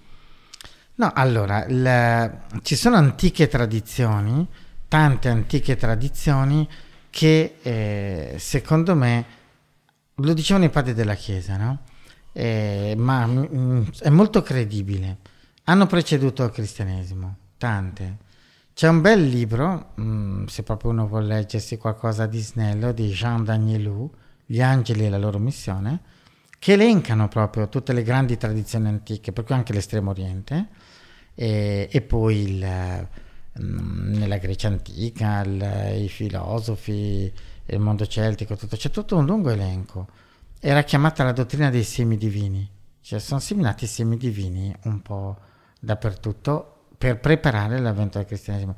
Ma non vuol dire che, eh, che- che fossero cose monche, cioè a quell'epoca l'umanità aveva un piano prudenziale in cui c'erano, e ci sono dei padri della Chiesa che dicono proprio espressamente che eh, in Estremo Oriente c'erano delle, eh, una sorta di rivelazione primitiva che precede quella biblica. È un argomento complesso da affrontare tutto, però di sicuro noi possiamo accogliere eh, sul piano della comprensione questa eh, convinzione dei padri della Chiesa sempre nella logica di capire che c'è un Dio d'amore che ha cura di noi. Cioè, prima della rivelazione e dell'incarnazione del Nuovo Testamento, possibile che non ci siano state delle piste tracciate per gli esseri umani? È impossibile, non possiamo pensare questo, no? E la rivelazione biblica, se noi ci pensiamo, eh, toccava un pezzo piccolissimo di umanità. Comunque ve lo consiglio, leggetevelo questo libro di Danielou, è molto interessante. No, io me li sto segnando tutti, poi Sì, perché, perché racconta proprio questa convinzione dei padri che nelle antiche tradizioni e soprattutto nelle mistiche, ne- per cui ad esempio anche nella tradizione greca c'erano religioni popolari, eh, così molto superstiziose, ma ci sono degli autori, Platone stesso, ma non solo, eh, Epiteto, il, eh, e Pitagora, cioè, ci- si vede che proprio era uno slancio mistico molto alto. Stai citando i estremo- greci. No, finisci. eh, uguale in Estremo Oriente. Hai citato i greci, eh, c'è un libro che ho letto recentemente che si chiama The Immortality Key, che sta andando molto bene in America, ehm, che racconta i misteri di Eleusi Sì. e racconta la- l'ipotesi che là dentro quel boccale, che era un rituale che almeno una volta nella vita le persone eh, che av- cercavano un'indagine interiore di un certo tipo dovevano fare, cioè si chiudevano in questo tempio e non si sa cosa facessero, cioè nessuno è riuscito ancora adesso a capire cosa Però- facessero. Lui sostiene, come tanti, che dentro c'era un rituale che includeva eh, la- la- l'assunzione di droghe psichedeliche o comunque di, eh, Sì, perché di- c'è di bevande questa bevanda, ma in realtà è tutto più semplice. come il soma nei Veda. Sì, cioè- ma in realtà è molto più semplice. Cioè, tutti abbiamo un grande desiderio di essere inebriati. Pensa al poeta mistico Rumi, poeta Sufi, un grande persiano, no? Eh, l- tra l'altro nell'Islam è vietato bere, e questo parla sempre di ubriachi, di ubriachezza. Ma perché, e per cui anche tanti culti antichi che cercavano un'esperienza di inebriamento, era qualcosa di rozzo, secondo me, di, di quello che in verità è l'esperienza mistica, cioè perdersi in qualcun altro. Non perdersi nel senso di scomparire, non annullarsi, ma tuffarsi in, in un essere di amore infinito come lui, no? E il poeta Rumi lo esprime molto bene. Perché questo inebriarsi è perdere il nostro ego, le nostre pretese, le nostre piccolezze, per entrare nella sua vita, essere come lui. Cosa c'è di più inebriante che compartecipare di questa bellezza, no? di questa gr- grandezza? Ecco, sembra che i misteri leusini in realtà, così dicono studiosi seri, e anche Mircea Eliade, il grande storico delle religioni, fossero più un'esperienza di morte e resurrezione. Però ancora una volta interessante, cioè far morire qualcosa di poco significativo di noi e eh, far nascere qualcos'altro.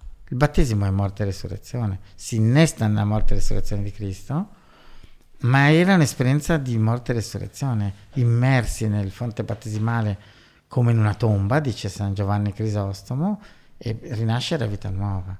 Noi dobbiamo morire a, a qualcosa di noi e nascere a qualcosa di nuovo. Eleusi era in quella direzione. Ok. Ma c'è tanto di buono.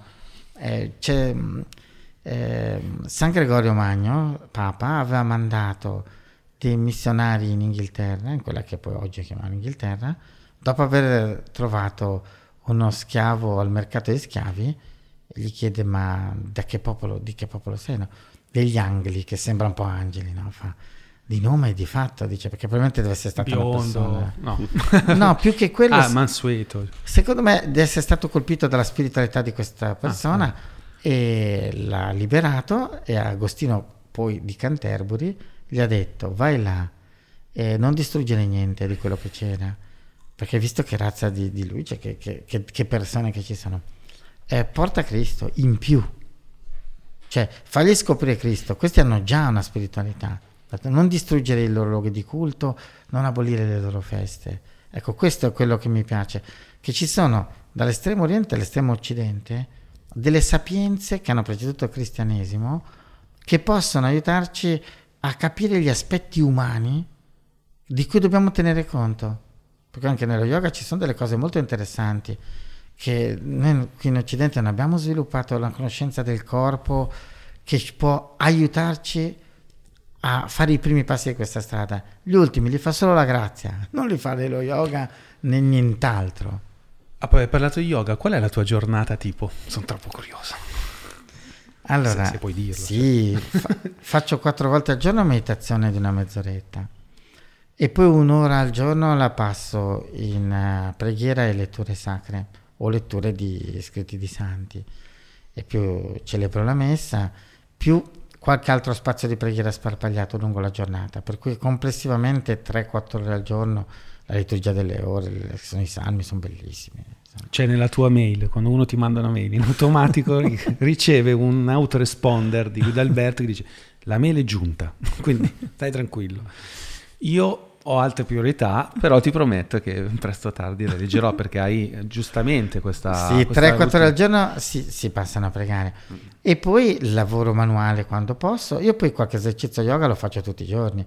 Se no, mh, soprattutto adesso che faccio vita sedentaria più di quando ero giovane, perché ascolti la gente, fai lezione e tutto, eh, è molto importante, il corpo va curato. E a me sembra che se uno deve scegliere tra qualche esercizio yoga o fare ginnastica o andare in palestra, Ah, mi- certo. mi sembra molto più religioso fare un esercizio yoga che fare andare in palestra. eh, Certo. Ma ehm, sei vegetariano, giusto? Vegetariano. Hai scritto anche un libro sul Sì. vegetarianesimo nella spiritualità. Sì, sì, sì. Però all- all'ultima cena c'era l'agnello. Non si sa. allora, Ratzinger nel libro che ha scritto su Gesù dice che probabilmente non c'era, anche perché c'è un fatto abbastanza, eh, e però faccio sempre la- premessa già fatta più volte, non sono uno specialista, ehm, per cui dico studi che ho letto, non ho fatto studi miei, per cui approfonditi, però è credibile l'ipotesi che svariati studiosi fanno e che anche Joseph Ratzinger nel suo libro eh, su Gesù scrive, la cena pasquale Gesù l'ha fatta in un'altra data, non quella pasquale classica, che era la data anticipata degli Esseni e gli Esseni non avevano l'agnello perché non mangiavano carne. Carne. Quindi in più lui dice sono io l'agnello, perché anche simbolicamente se Certo. c'era un agnello in tavola era lui l'agnello, eh, anche dal punto di vista simbolico è Certo, credibile. certo, poi l'agnello è chiaramente un, Per da sempre un simbolo. Difficile Sicurezza. pensare sia per posizione di studiosi sia anche per l'alto valore simbolico, difficile pensare che ci fosse un agnello Questa moda del vegetarianismo, lo so che tu dici moda sto cavolo, perché insomma cioè, esiste da millenni, ho letto sul tuo libro, ci sono tutti gli esempi, le citazioni. Io sono stato vegetariano per 3-4 anni e sono tornato a mangiare carne perché ho sentito l'odore dello speck in un rifugio dell'Alto Adige, però al netto di questo aneddoto che può interessare più o meno, ho percepito tanto tutto quello che scrivi nel tuo libro. Cioè la, la dieta vegetariana ha permesso la, dire, la, la concentrazione di alcune forze verso cioè un accumulo di forze. Cioè è il contrario, no? si, si dice i vegetariani sono deboli. No, no. un aumento di forze che però non sono riuscito a gestire. Quindi mi- ti fa- la mia domanda è, per esempio, non dormivo bene la notte se non mangiavo carne. Ho capito che ricominciando a mangiare carne il mio corpo si consumava di più e quindi dormivo meglio. La butto lì proprio alla, alla BC. E quindi mi dico, non è che anche la dieta ve- è troppo estrema dal punto di vista del vegetarianismo, o addirittura veganesimo, si inserisce nel- nella tematica che abbiamo detto all'inizio, cioè nella voler essere troppo virtuosi e magari certe pratiche ascetiche non è che vanno bene per chi è una sceta e chi invece deve andare a lavorare, ha un bambino, Certo. ha- cioè non, non riesce, non ce la fa. Certo, allora, la dieta deve essere calibrata allo stile di vita. In India infatti la dividono in tre categorie, no? Eh, cibi tamasici, rajasici e sattvici e a seconda di quello che uno fa nella vita ha una dieta. Per cui non è richiesto a tutti di fare le stesse cose, lo stesso stile di vita. Quello che è chiesto a un monaco non è richiesto a uno che fa eh, il cavatore di pietra nelle cave di marmo. Cioè, è chiaro che sono diverse le cose. Questa è una premessa importante. La seconda premessa importante, che trapelava dalla tua domanda, libertà. Cioè, eh, il Vangelo non è normativo. Alla fine l'unica norma che dà è quella dell'amore. eh. Non ha dato regole da seguire. Sì. E ha dato anche un criterio sulle regole fantastico, come sempre geniale, no? Il sabato è fatto per l'uomo, non l'uomo per il sabato. Cioè, qualora anche ci fossero delle regole, quelle regole sono per l'essere umano, perché l'essere umano non deve essere schiacciato dalle regole, le deve usare se servono alla tua umanità, che diventa quello che deve diventare. Noi dobbiamo avere un alto livello di umanità, cioè per me il massimo livello di umanità è Cristo, che era Dio e uomo. Per cui nella, nella sua umanità, infatti si dice ai concili, no? Era perfettamente uomo, uomo perfetto, per cui è un modello anche dal punto di vista umano. Tommaso d'Aquino dice proprio eh, dobbiamo vedere come lui ha fatto e tendere a quel modello di umanità. E lui non ha imposto niente a nessuno, ha dato esempi, ha dato molti esempi, ha dato messaggi, ha dato annunzio. Ecco, quindi anche in questo campo eh, bisogna fare uguale. Ognuno scelga. Poi non è che uno che mangia carne va all'inferno e uno che non la mangia, perché io ho conosciuto vegetariani rabbiosi, incattiviti. Adesso scusate. Non ti dico i vegani poi. Eh, sì, ma io ho conosciuto vegani straordinari, sì, di certo. una delicatezza, una gentilezza e alcuni di un integralismo. Infatti una volta... Uh, Ti è venuta quasi voglia di mangiare una bistecca? No, quella proprio non mi verrà mai, perché, però mi è venuta voglia, e anzi non mi è venuta voglia, gliel'ho detto, una persona molto aggressiva eh, su quelli che mangiano la carne, le pellicce, qui là, no? E, insomma, era di una violenza tale che mi è venuto da dire, ma senti ma quella violenza che tu continui a dire che non ti va, la stai facendo tu. Ma mangiati una cotoletta e rilassati. Cioè. Detto ad uno che ha 40 anni che non la mangia. Sì, sì. Cioè, occhio, perché ci sono delle priorità. Se noi facciamo un mito eh, dogmatico del, della scelta vegetariana che, e in nome di questo siamo pronti a eh, prendere a martellate la gente, allora dico, ma perché sei vegetariano? Per non violenza? E poi diventi violento? Non lo so, non Su- va bene. Succede spesso nell'era moderna di vedere persone che lottano contro vari tipi di violenza, violenza sulle donne, violenza sugli animali, violenza sugli uomini, eh? e alla fine lo fanno con violenza. Sì. È un paradosso pazzesco e, e non se ne... Cioè, vedo proprio una mancanza di consapevolezza del fatto che sta succedendo questa cosa, che tu sì. per combattere la violenza sei più violento della violenza che combatti. Mi ricordo un vicario generale di un vescovo simpatico che aveva seguito molto dei non, movimenti non violenti, fa comunque nella mia vita gente violenta e aggressiva come non violenti non l'ho mai trovata.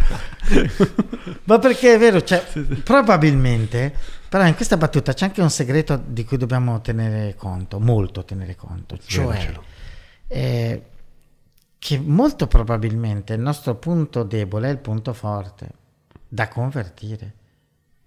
Quindi un violento che si converte veramente alla non violenza è un grande non violento, ma intanto è violento. Cioè, eh, noi abbiamo degli aspetti di noi stessi che sono la nostra forza trainante. Quando abbiamo una voglia di conversione, eh, ce li abbiamo ancora quegli aspetti da convertire. Ci vuole un lungo percorso. Per cui da un certo punto di vista è anche accettabile che un non violento sia ancora violento o tante altre cose, no? Che qualcuno che cerca qualcosa ancora non lo è. Quello che mi preoccupa è solo, eh, ne è consapevole. Perché il dogmatismo e l'integralismo nascono quando uno non è consapevole che sta facendo esattamente quella cosa che rinfaccia agli altri. Questo poi è, è, mi inquieta. Ma se uno dice io vorrei essere così, sto zoppicando, mi fa simpatia ci vorrei tanto essere non violento, ma ogni tanto mi scappa. Dico, guarda, ti capisco perché anch'io. Eh, siamo uguali, insomma. È importante questo discorso che hai fatto del punto forte, punto debole. Noi lo, lo spieghiamo eh, spesso. Il mio di... amico Vasco Brondi, che saluto e gli chiedo di venire il prima possibile qua tra invitati, che è un cantante, è un cantautore. Ha scritto una canzone che si intitola proprio È un superpotere essere vulnerabili. Anzi, non è un, un titolo della canzone, cioè un passaggio di una sua canzone è un superpotere essere vulnerabili, che si sposa molto con eh, quello che hai appena detto adesso. Sì. Cioè, eh, indagando le nostre debolezze, cercando di sublimarle, non so come, perché tu hai detto un percorso lungo, parliamone. Qual è questo percorso? Cioè allora, secondo me, eh, cerco di spiegarla con la dottrina tradizionale delle passioni. Eh, le passioni sono la forza dell'essere umano. Purtroppo, come giustamente tu dicevi, passione c'è patire. Anticamente c'era un binomio. La passione era la deformazione della forza vitale. Perché in greco era la forza, la dinamis che uno ha, si perverte in passione. I padri della Chiesa la spiegano così. Noi abbiamo delle forze, diventano passioni, in senso negativo. Oggi con passione si intendono tutti e due gli aspetti, quello positivo e negativo. Nella lingua antica erano divisi, perché appunto passione contiene patire, star male. Mm. Eh, noi non dobbiamo reprimere le passioni, le dobbiamo convertire. Guardate, convertire è una parola molto bella, poi l'ho riscoperta molto durante la pandemia, che è iniziata, guarda caso, nella Quaresima, che è il tempo di conversione, adesso inizia la Quaresima, è il tempo di conversione. La conversione noi la intendiamo troppo spesso come eh, passare da una religione a un'altra. Ero non credente e sono diventato credente, ero della tal religione e sono diventato dell'altra. Invece eh, Paolo Dall'Oglio, un gesuita che è stato rapito in Siria, forse l'avete sentito dire sui giornali, eh, ormai qualche anno fa, non si sa più il suo destino purtroppo, che è stato un amico, l'ho conosciuto, sono stato in un suo monastero in Siria lui diceva una cosa molto interessante, diceva la conversione è passare dal male al bene, per cui anche uno che è già religioso è bene che si converta se non sta facendo il bene. E io direi di più, la conversione è tutto ciò che tende, che ti spinge verso il meglio. E la conversione essere incessante. Non bisogna mai smettere di convertirsi. Non è che noi siamo arrivati da qualche parte perché la meta è infinita. Nel Quindi noi caso... convertiamo le nostre forze sì. verso il bene. Questo è quello che dobbiamo fare. Nel mio caso la meditazione non è che mi ha convertito verso il bene to cure, però diciamo mi ha migliorato sotto boh, forse 500 aspetti della mia vita dopo qualche anno. E, però ecco, la meditazione mi ha aiutato a attuare un parziale processo di conversione, però attenzione, io mi connetto a quello che ci hanno detto proprio in principio. In realtà io ho iniziato a meditare perché volevo essere più, proprio più produttivo. Cioè avevo ah, letto, sì, ma... e anche più creativo. Cioè avevo sì. letto, a me piaceva perché il mio artista preferito David Lynch, che è un regista che tra l'altro ho visto che hai citato anche tu nell'ultimo tuo libro. Sulla pandemia. Sì, l'ho letto, dopo ne parliamo. E David Lynch, lui diceva, vabbè, che è il mio regista preferito, dice, io a un certo punto, boom, ha detto, io pratico la meditazione di Maharishi da, 40, da 30 anni e questa roba qui mi fa stare meglio, mi rende più creativo, boom, la voglio anch'io. Ma mai nella vita avrei pensato che poi quella cosa lì, sperimentandola dentro di me, ho detto, aspetta, ma qua c'è un sistema, un motore che non sapevo che esistesse. Questa tecnica qui attraverso la tecnica, anche ricercata per un motivo, se vuoi, ego, ego Beh, comunque volevi egoico. migliorare. L'intenzione sì, era migliorare. Però volevo essere un artista migliore avere più, più idee, più famoso, so come dire. Non c'era un, un, intento di comunione verso la grazia di cui parlava Guido Alberto. Però scava, scava, scava, scava. Ancora sono così. Nel senso che ancora Infatti è venuta qua una persona che legge Li Ching, gli aveva detto come facciamo a diventare famosi? Chiedi a Li Ching come fa questo podcast. Cioè, come hai detto tu, non cambiano mai certe tendenze egoiche. Però ecco, un minimo di, di, consapevolezza me l'ha data, nonostante sia partito a meditare con certo. obiettivi diversi. Ma guarda che comunque eh, a Gandhi gli avevano l'avevano accusato che alcune delle persone che lo seguivano non erano solo idealisti, cercavano anche soddisfazione personale. E lui gli ha domandato, eh, ma spiegami bene, le persone a cui ti riferisci stanno facendo del bene o stanno facendo del male? No, stanno facendo del bene ma lo fanno per fare bella figura. Beh, intanto stanno facendo del bene. cioè, perché quando poi tu fai il bene qualcosa succede. Cioè ti rendi più permeabile alla grazia.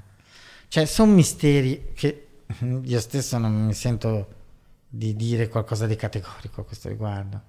Però, eh, se uno cerca qualcosa di bene anche egoisticamente, si è messo in movimento.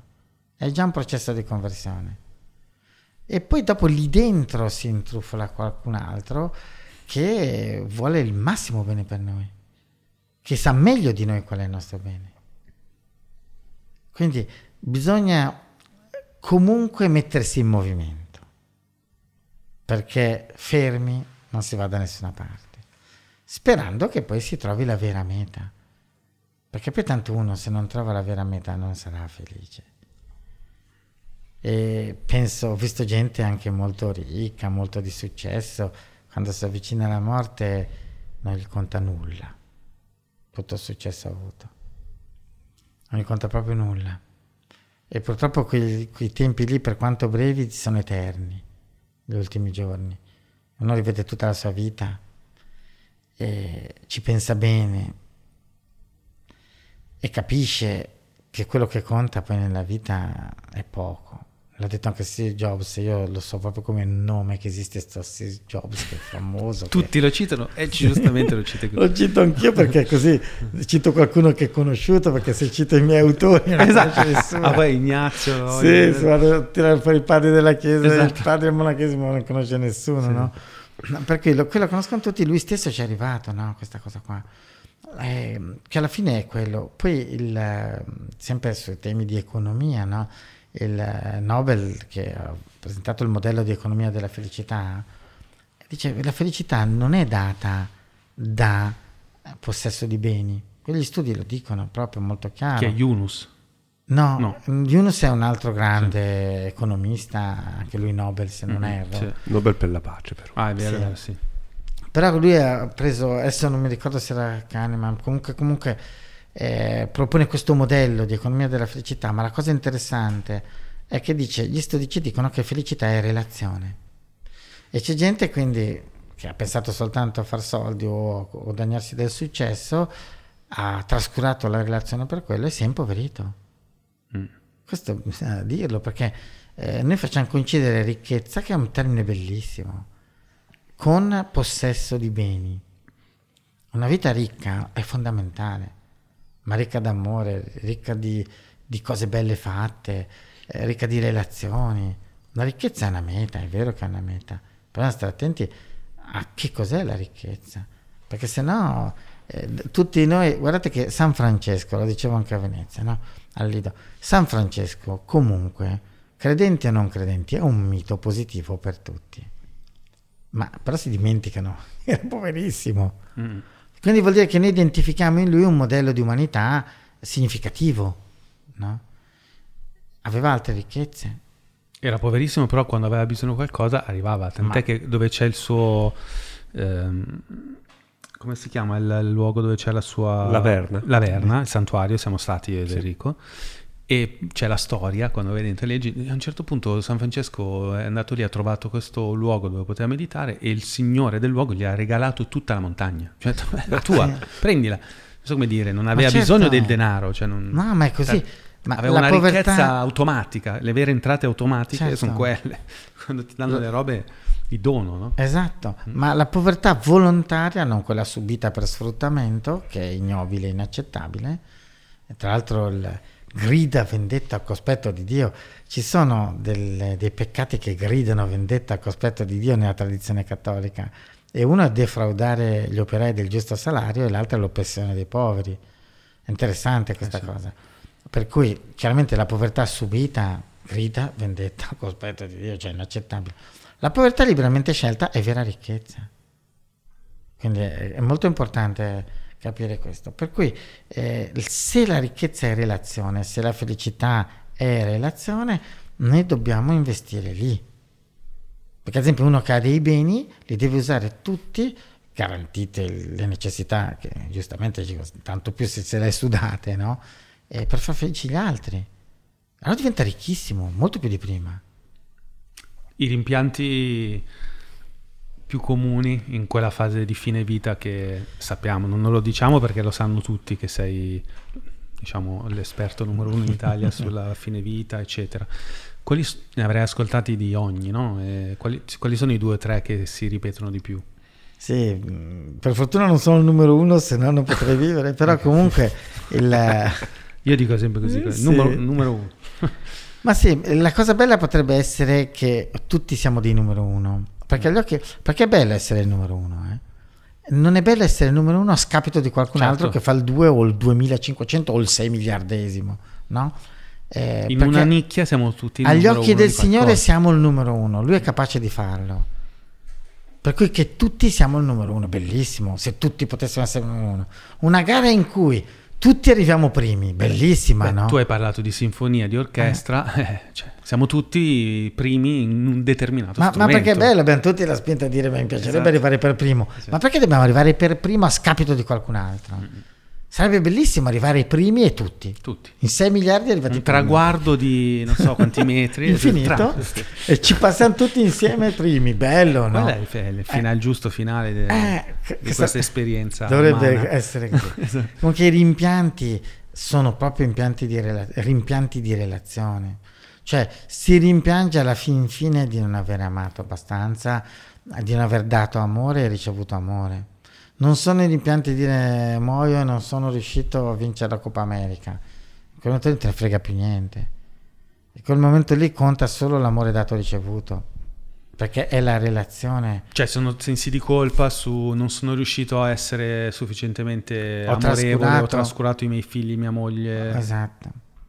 Ho investito tanto in qualcosa che non mi ha dato la felicità e non mi permette di affrontare questo passaggio robusto e sereno. Se uno ha fatto il pieno d'amore, è difficile che veda la morte come una cosa opposta all'amore. E potrebbe essere invece proprio la porta dell'amore. Io sono convinto di quello, che se dipende da una scelta, non c'è nulla di automatico, soprattutto nel mondo dello spirito. Ma se ho scelto amore, ho investito nell'amore, quella è la porta che mi fa incontrare il mio amato. Chiarissimo. Guido Alberto, credo che tu abbia detto, pronunciato la parola scegliere, scelta 13 volte circa. È una cosa quindi fondamentale, l'hai ripetuta talmente tante... eh, Hai detto più volte scegliere che amore, secondo me. Adesso andremo a verificare. Secondo me è un derby, È un derby. un pareggio. è un pareggio. E... È importante, ma a volte è difficile scegliere e a volte la vita sceglie a posto nostro. Cioè, com'è che possiamo scegliere saggiamente e non farci scegliere dalla vita? O magari ci dobbiamo far scegliere dalla vita, perché prima dicevamo proprio di lasciarci andare. Cioè, vedo- si, vede- si vedono molte persone che eh, si fanno proprio ehm, sono come una bandieruola scaraventata di qua e là e non vivono felicemente No. non riescono a imporsi o a scegliere cioè, Allora, scegliere è strettamente collegato all'amore, perché il potere di scegliere è figlio della libertà. Io sono proprio un, un appassionato della libertà. Infatti, anche rispetto alla vocazione, eh, se avessi dovuto dire ma perché hai scelto questo per la libertà? Io cercavo la libertà, nessuno me l'ha indicata, uno finalmente ha indicato dove la posso trovare, non l'ho ancora trovata tutta, ma l'ho assaggiata, eh.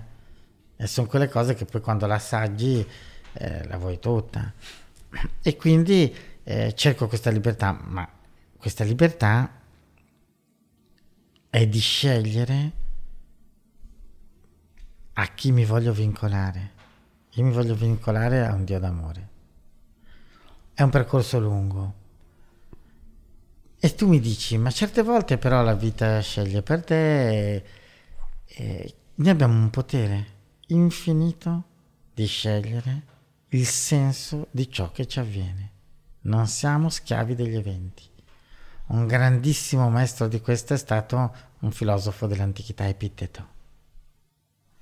E lui diceva proprio, eh, noi- sono tre passaggi nel suo metodo, no? Interessantissimo. Eh, noi non siamo schiavi degli eventi esterni, perché possiamo noi dargli un senso. Purtroppo ci mettiamo degli occhiali addosso terribili.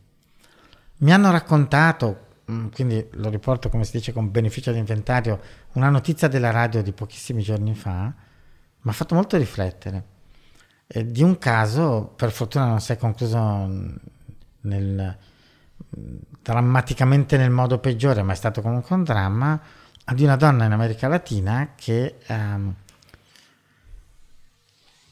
ha scoperto nel telefonino del marito una foto di lui con una donna in atteggiamento evidentemente intimo eh, che lei immediatamente ha pensato essere una concorrente con cui lui la tradiva e l'ha coltellato, eh, è scampato per poco alla morte da questa aggressione violentissima, è stato più volte accoltellato da questa donna, salvo poi eh, venisse a scoprire che quella donna era lei.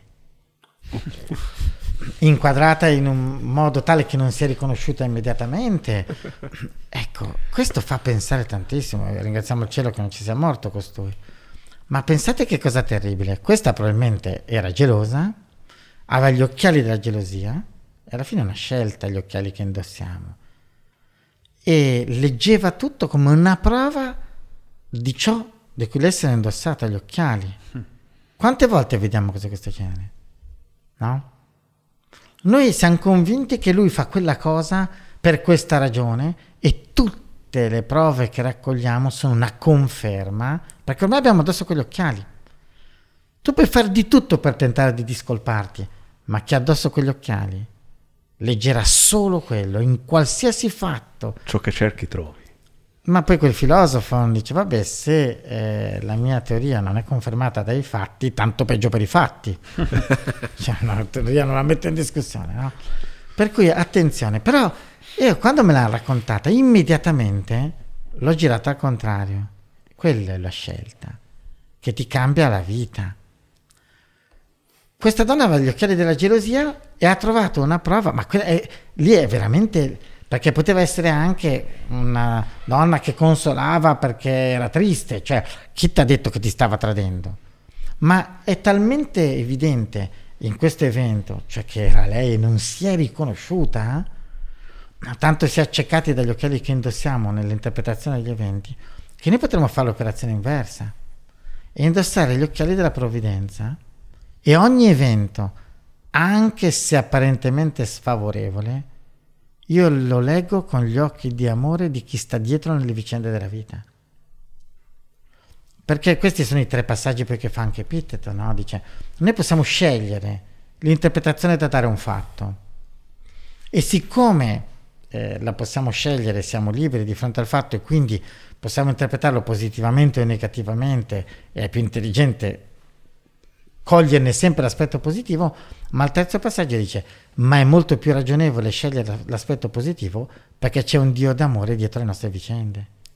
E allora se io indosso quegli occhiali, io scelgo qualunque cosa mi avvenga che è a mio favore, perché l'ha permessa un Dio d'amore. Infatti se uno rilegge la propria vita indietro, quasi sempre scopri, scusa la parola, che le peggiori sfighe poi si scoprono che sono state le, peggiori, le migliori fortune. Non sempre, eh, però spesso può capitare che tu con gli occhi del futuro... Se non lo sono state è perché non l'hai scelto tu, credo. Cioè è giusta la cosa che dici, io mm. la, la direi forse quasi con più decisione.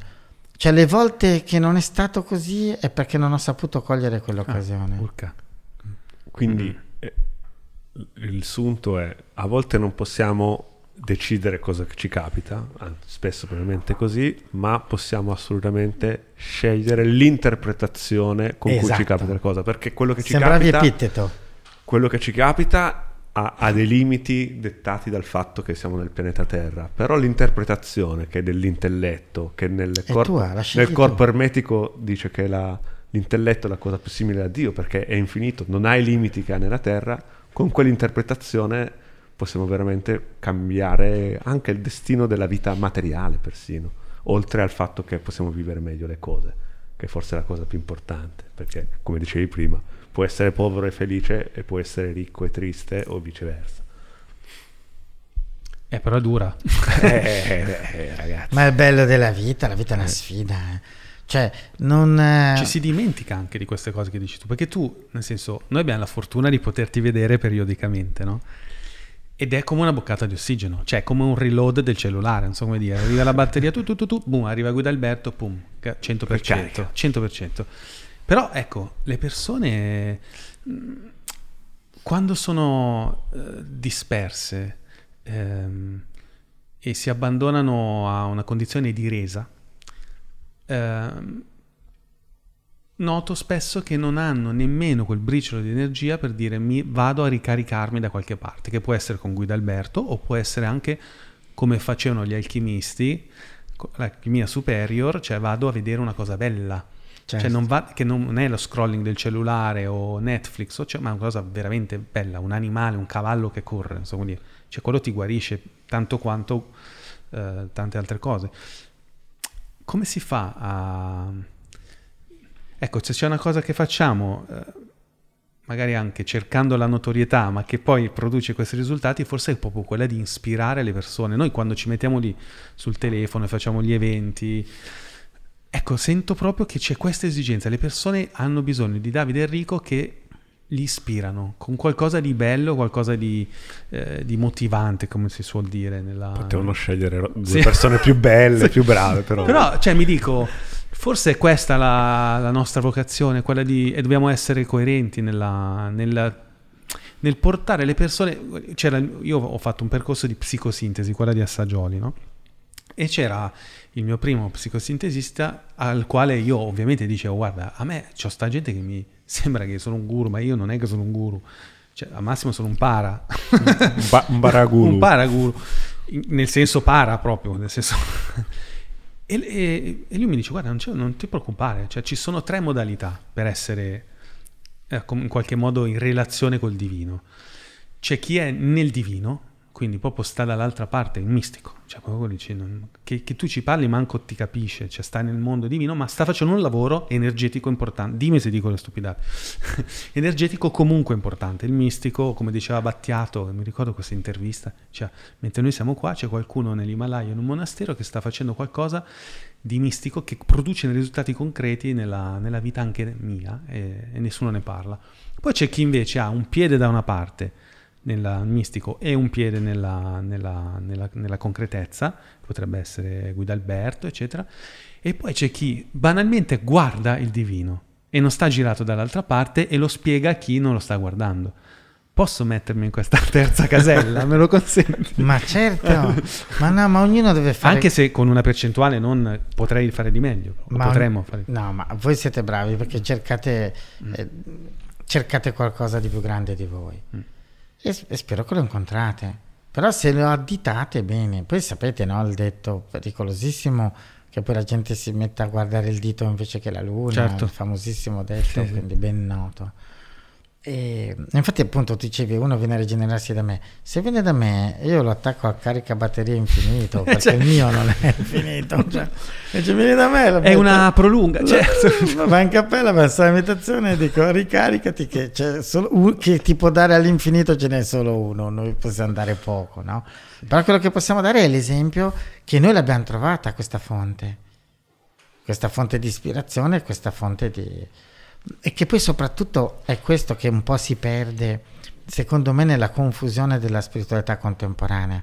Poi ripeto guardate io sono veramente per la libertà di espressione di pensiero di posizioni.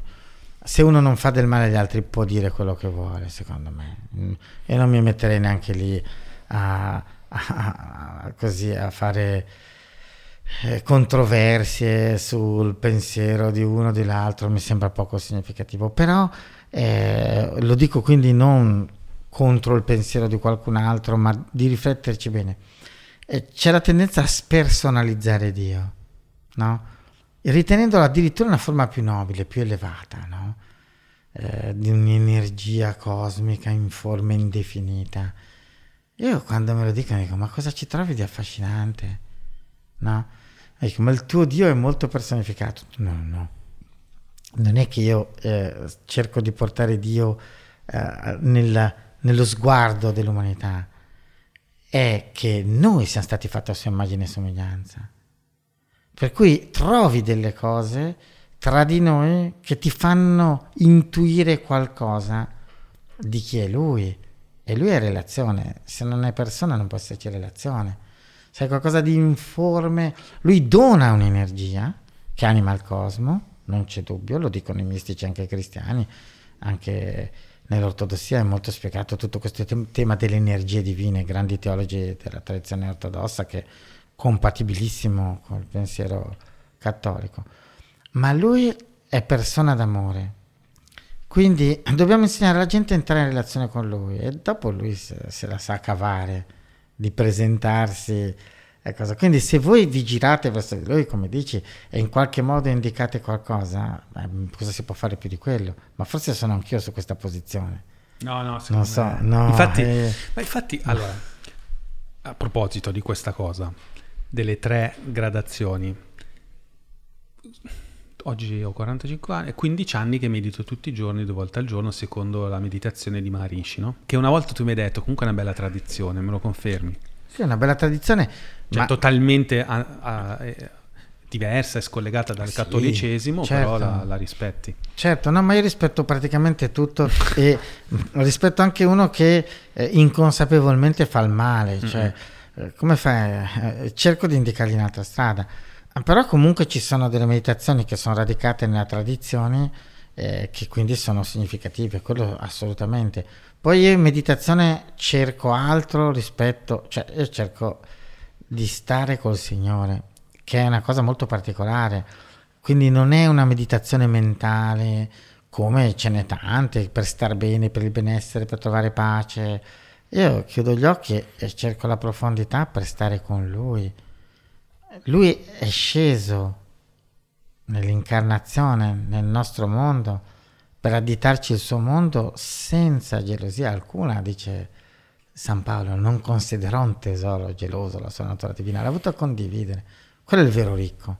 Lui è ricchissimo e invece di starsene nella sua ricchezza è venuto qui per dirci è per voi, venite, no? E indicarci il Padre che è un mistero. Per cui, ecco, questo è, è per me fare meditazione. Cioè, incontrare Lui perché Lui mi può condurre al Padre che è un mistero. E chi ci sostiene nella meditazione è la presenza dello Spirito Santo, del Grande Spirito, del Santo Spirito, che anima e dà forza eh, in questa strada perché da soli non ce la possiamo fare. E quando medito da 15 anni, forse boh, 15 volte, tipo in 15 anni, una volta all'anno capita quella meditazione strana.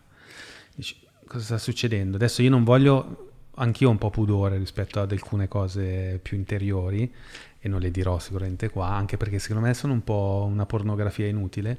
Poi sembra, non so, X-Files, sembra che dici delle cose paranormali. Però ci sono quei- quel, quel giorno lì che tu fai quella meditazione lì che succede una roba che ti fa passare dal terzo livello, quello di cui parlavamo prima, di chi guarda il Signore, a dire, oddio, ho messo un piedino dall'altra parte. E, dici, ma perché non può essere sempre così? Perché non, non- perché non riesco ad avere ogni giorno quel tipo di meditazione che è una roba pazzesca, che dici, caspita, qua è una roba, sta succedendo qualcosa di, di indicibile. Poi ho dei miei modi di comunicare, cioè, ne dico uno, cioè io mi ricordo una volta ero a Bruxelles, ho abitato sei anni a Bruxelles, in un parco, tornavo a casa, mio, mio figlio era appena nato, quindi ho detto, vabbè, prima di medita, medito nel parco, perché se medito a casa, poi giust- a casa giustamente mio figlio viene da me, non riesco, eccetera, che va bene anche se viene il figlio, però insomma, quel giorno lì ho meditato al parco. Mi sono messo lì in mezzo alla gente e ho sentito per 20 minuti di meditazione una mano, proprio una presenza di una, di una mano che mi, mi teneva sulla testa, qua, mi accarezzava, non so come dire. E cioè, penso di aver meditato per 40 minuti, non volevo più finire. E non mi è mai più successa quella cosa lì. E dicevo, ma caspita, chissà cos'è quella roba lì. Ma come si fa a farla tornare? C'è una maniera per meditare sempre in quella condizione? Allora, intanto faccio una battuta. Mm, Ipotizziamo che fosse una carezza divina mm, e lui te la fa sempre, te ne sei accorto solo per 20 minuti? mm. Per cui eh, forse qualche volta eh, noi assaggiamo qualcosa mm, che ci prefigura la nostra condizione finale, ma da un lato penso che sia il desiderio ciò che ci spinge, a parte letteralmente no, quello che ci spinge verso le stelle, ci spinge verso l'alto. E finché siamo animati da un santo desiderio, siamo in movimento, in crescita. E quindi ci deve essere sempre qualcosa da scoprire. E le poche esperienze di meditazione che qualcuno fa, io non, non ho mai parlato della mia meditazione né in pubblico né in privato, ne ho parlato sempre soltanto col mio padre spirituale. insomma, se proprio dovessi dire, la mia è molto semplice, la mia esperienza di meditazione. Quando ero ragazzo un po' mi affascinavano i racconti di questi mistici che succedevano, le cose più fantasmagoriche, no? Poi alla fine ma, mm, si è molto ridimensionata questa cosa, no? E io in meditazione cerco di dissetarmi eh, di questo amore, se no non potrei vivere. E, e, poi di fare un po' di scorta in più per dissetare qualcun altro. Se dovessi cercare qualcosa per mia soddisfazione, può darsi addirittura che o vado fuori strada o non trovo ciò che sto cercando, perché non sto cercando nel modo giusto. Io devo cercare la sorgente che può dissetare chiunque, andare un po' a dissetarmi perché se, se no si muore senza nutrimento. E per il resto forse ci sono anche delle cose, eh, non mi riferisco assolutamente nei tuoi racconti, a niente, ma sentendo un po' cose in generale, che sono molto mentali. Cioè, attenzione, noi non sappiamo il termine mentale fino in fondo nella letteratura classica cosa si intende, non cervellotico, non c'entra niente. La nostra mente ci permette di fare delle esperienze molto significative, ma non è spiritualità. È molto più affascinante il mondo divino, la sua presenza. E anche quando qualcuno assaggia qualcosa ma rimane nel mentale, perché la mente può, può far scaturire delle, sapete, no? il nostro sistema endocrino, eh, delle piacevoli sensazioni. Ma nella filocalia mettono molto in guardia, che è il manuale, chiamiamolo, della meditazione cristiana, ma se leggete quel librettino di Spidlick è molto interessante, mette molto in guardia da, da questi aspetti, perché cioè uno potrebbe incantarsi, eh, de, stai andando a Roma, vedi un cartello con scritto Roma, sono arrivato, magari il cartello è qua a Milano perché è l'autostrada per Roma, e uno ha detto Roma, non ho visto, c'è Roma, sono arrivato, e ce n'è di chilometri per Roma, no? Ecco, il grande rischio è quello, per cui dicono addirittura che alcuni che prima di passare la porta della morte, forse addirittura con coraggio si può rifiutarsi tutto. Anche Patanjali, il grande canonizzatore dello yoga classico, dice attenzione che il percorso è disseminato di pericoli, queste, dice, queste esperienze un po' speciali, che ci fanno deviare dalla, della meta che è la liberazione. E noi dobbiamo puntare alla liberazione totale, che è entrare nella vita divina. Mi ricordo che mi ha fatto molta impressione perché io ho detto, ma io non l'avrei fatto così quando in gioventù ero molto giovane. Ho letto questo aneddoto dei padri del deserto, no? Che il Signore, lì è presentata come un'esperienza reale, eh? il Signore entra nella cella, nella grotta di un monaco nel deserto e lui gli gira le spalle e dice, dopo morto, adesso no. Cioè, perché aveva paura che fosse un abbaglio, un inganno della mente. Eh, però è interessante che lei presenta come... E il Signore ha, ha goduto di questa sua rinuncia di dire io aspetto. È un po' come, al di là di considerazioni sulla materia, no? Anche l'attesa con una persona amata di un congiungimento completo, no? Che è indicata come una cosa propizia. Eh, però è interessante leggerla in questo senso, di dire aspetto quel momento nuziale, eh? non me la voglio rovinare prima, perché preferisco per ora eh, stare alla tua presenza nel silenzio, senza soddisfazioni, perché le voglio tutte dopo.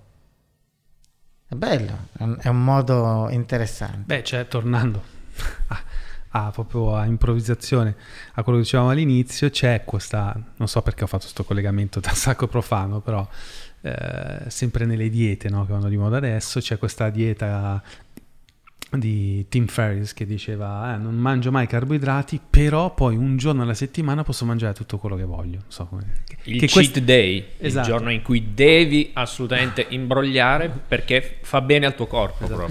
c'è, questa, c'è questa, anche qui questa tendenza di dire ovviamente la, il, il sabato del villaggio cioè la, l'attesa della, della, è quasi più entusiasmante della della, Ma sì, io preferisco quasi davvero, se così è, che la mia meditazione sia povera, eh, perché ci sarebbe anche la grande tentazione di cercare soddisfazioni per se stessi in meditazione. Invece a me piacerebbe proprio andare a attingere a, questo pozzo e mm. poi se potessi spargerla a mani piene per tutta l'umanità sarei quasi più contento. Non so se, se è in grado di fare una cosa del genere, ma così come un mito, non come una cosa che, che io penso eh, proporzionata a me.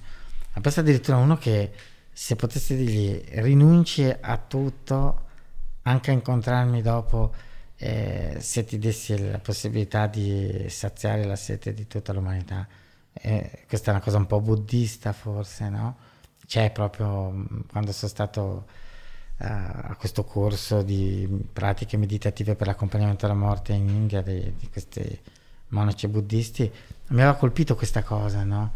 Di uno che rinuncia persino alla sua salvezza per quella degli altri. È interessante, no? Eh sì. Per cui estremizzando diciamo nella meditazione questa idea molto buddista, ma, ma significativa di compassione totale, cioè sono pronto a rinunciare a qualsiasi prerogativa purché questo divenga un dono per gli altri, fa, ecco, fa pensare. Mentre invece tu pensi, sta, mentre tu parlavi, stavo pensando Giovanni a quella tua amica che ti aveva detto, e ne avevamo parlato in occasione della, dell'invito di Guido Alberto, che aveva letto il, il Bardo, no? cioè la, il, il, libro di Pietrano dei Morti, no? E tu, Giovanni, mi hai raccontato, guarda, sì. se faccio un incidente per strada, lasciatemi lì per sei giorni, perché il bardo dice che io devo... No, no, ma... Che è il contrario di quello che stai dicendo tu adesso, quasi. ma, cioè, ma ci aveva proprio chiesto, mi, mi, raccomando, vegliate sul mio corpo e lasciatelo lì. Noi, beh, ma se ti investono... eh, guarda, mettete il triangolo. Vabbè, ma non è possibile. Sì, c'è questa convinzione di non toccare perché il, i percorsi dell'anima sarebbero influenzati antropologicamente si trova in alcune tradizioni, però io penso che non, non, si può essere così meccanicisti di fronte a una cosa di questo genere. Però è un tema antropologico comune, mm. cioè non è soltanto tibetano. Sì, allora perché lì la c'era... La veglia si faceva anche da noi. Sì, cosa. di non toccare, però la veglia ah. sì. Ah. Però io sinceramente dico che eh, chi vuole essere rispettato in questo, se glielo si può permettere, è una cosa buona. Io le convinzioni delle persone che non nuociono, che non fanno male, secondo me eh, possono essere secondate. Se accompagnando uno mi chiede qualcosa è compatibile, io cerco di soddisfarla. Sì, ecco. se non blocchi l'autostrada. sì, esatto. No, ah, perché lì il punto era che ehm, sosteneva eh, ci sono massimo 72 ore sì. entro le quali l'anima viene come dire, raccolta. Se l'anima non viene trovata in quel posto, vaga, a quel sì. punto vaga. Sì, cioè, questa era... idea qui. Mm-hmm. Sì, però comunque io penso che ci sono molte più possibilità di quelle che l'antropologia ci consegna nei racconti. comunque sono significativi. Io ascolto sempre tutto e cerco poi dopo, questo è il mio atteggiamento, cerco di cristianizzarlo, cioè tutto ciò che, ecco, ma d'altra parte la Fides Razio dice, tutto ciò che è compatibile che è un'enciclica di San Giovanni Paolo II, no? tutto ciò che è compatibile con la fede cristiana va accolto, cioè non si butta via niente, anche perché cioè, se sono fatti culturali antropologici forti di tradizioni millenarie, perché spazzarli via? No? Bisogna vedere, tra l'altro lo riferisce proprio anche l'India di per sé, dice in primis la tradizione indiana, tutto, tutto ciò che c'è di compatibile, perché quando dalla storia delle legioni, da un da, da qualche tradizione antropologica forte e significativa eh, colgo qualcosa, io cerco poi di riportarlo nel seno del, di quello che è la strada che ho scelto, che ho abbracciato. Sì, anche perché d'altronde se sono, come dire, nati, spuntati come delle piante, ok? Magari ci sono delle piante che producono frutta e noi li riconosciamo subito, altre che producono spine però hanno una loro funzione, quindi certo. è importante, come dire, comprenderle comunque nel, nel, senso della natura. Sì, e poi dopo vedere appunto se eh, possono aiutarmi a capire meglio qualcosa, perché l'antropologia è importante. Cioè se dei popoli hanno sviluppato delle risposte ad alcune cose, eh, non posso ignorarle, vedo se sono compatibili o meno col mio percorso, ma prima ascolto e vedo di coglierle, certo. Sai, eh, ti chiedo una cosa, eh, al contrario, no? io quando ero stato a San Leonardo, a con Davide, no? eh, due anni fa mi sembra, poi siamo venuti a, a, a, prendere la messa a che hai tenuto te, no? e io proprio ero curiosissimo perché io comunque sia... Eh, la messa non la prendo da, da, da quando ero bambino, no? ah, cioè anzi avevo quasi una sorta di reazione verso questa eh, modalità proprio meccanica, passiva, no? che che vedevo un po' mh, nei miei parenti, no?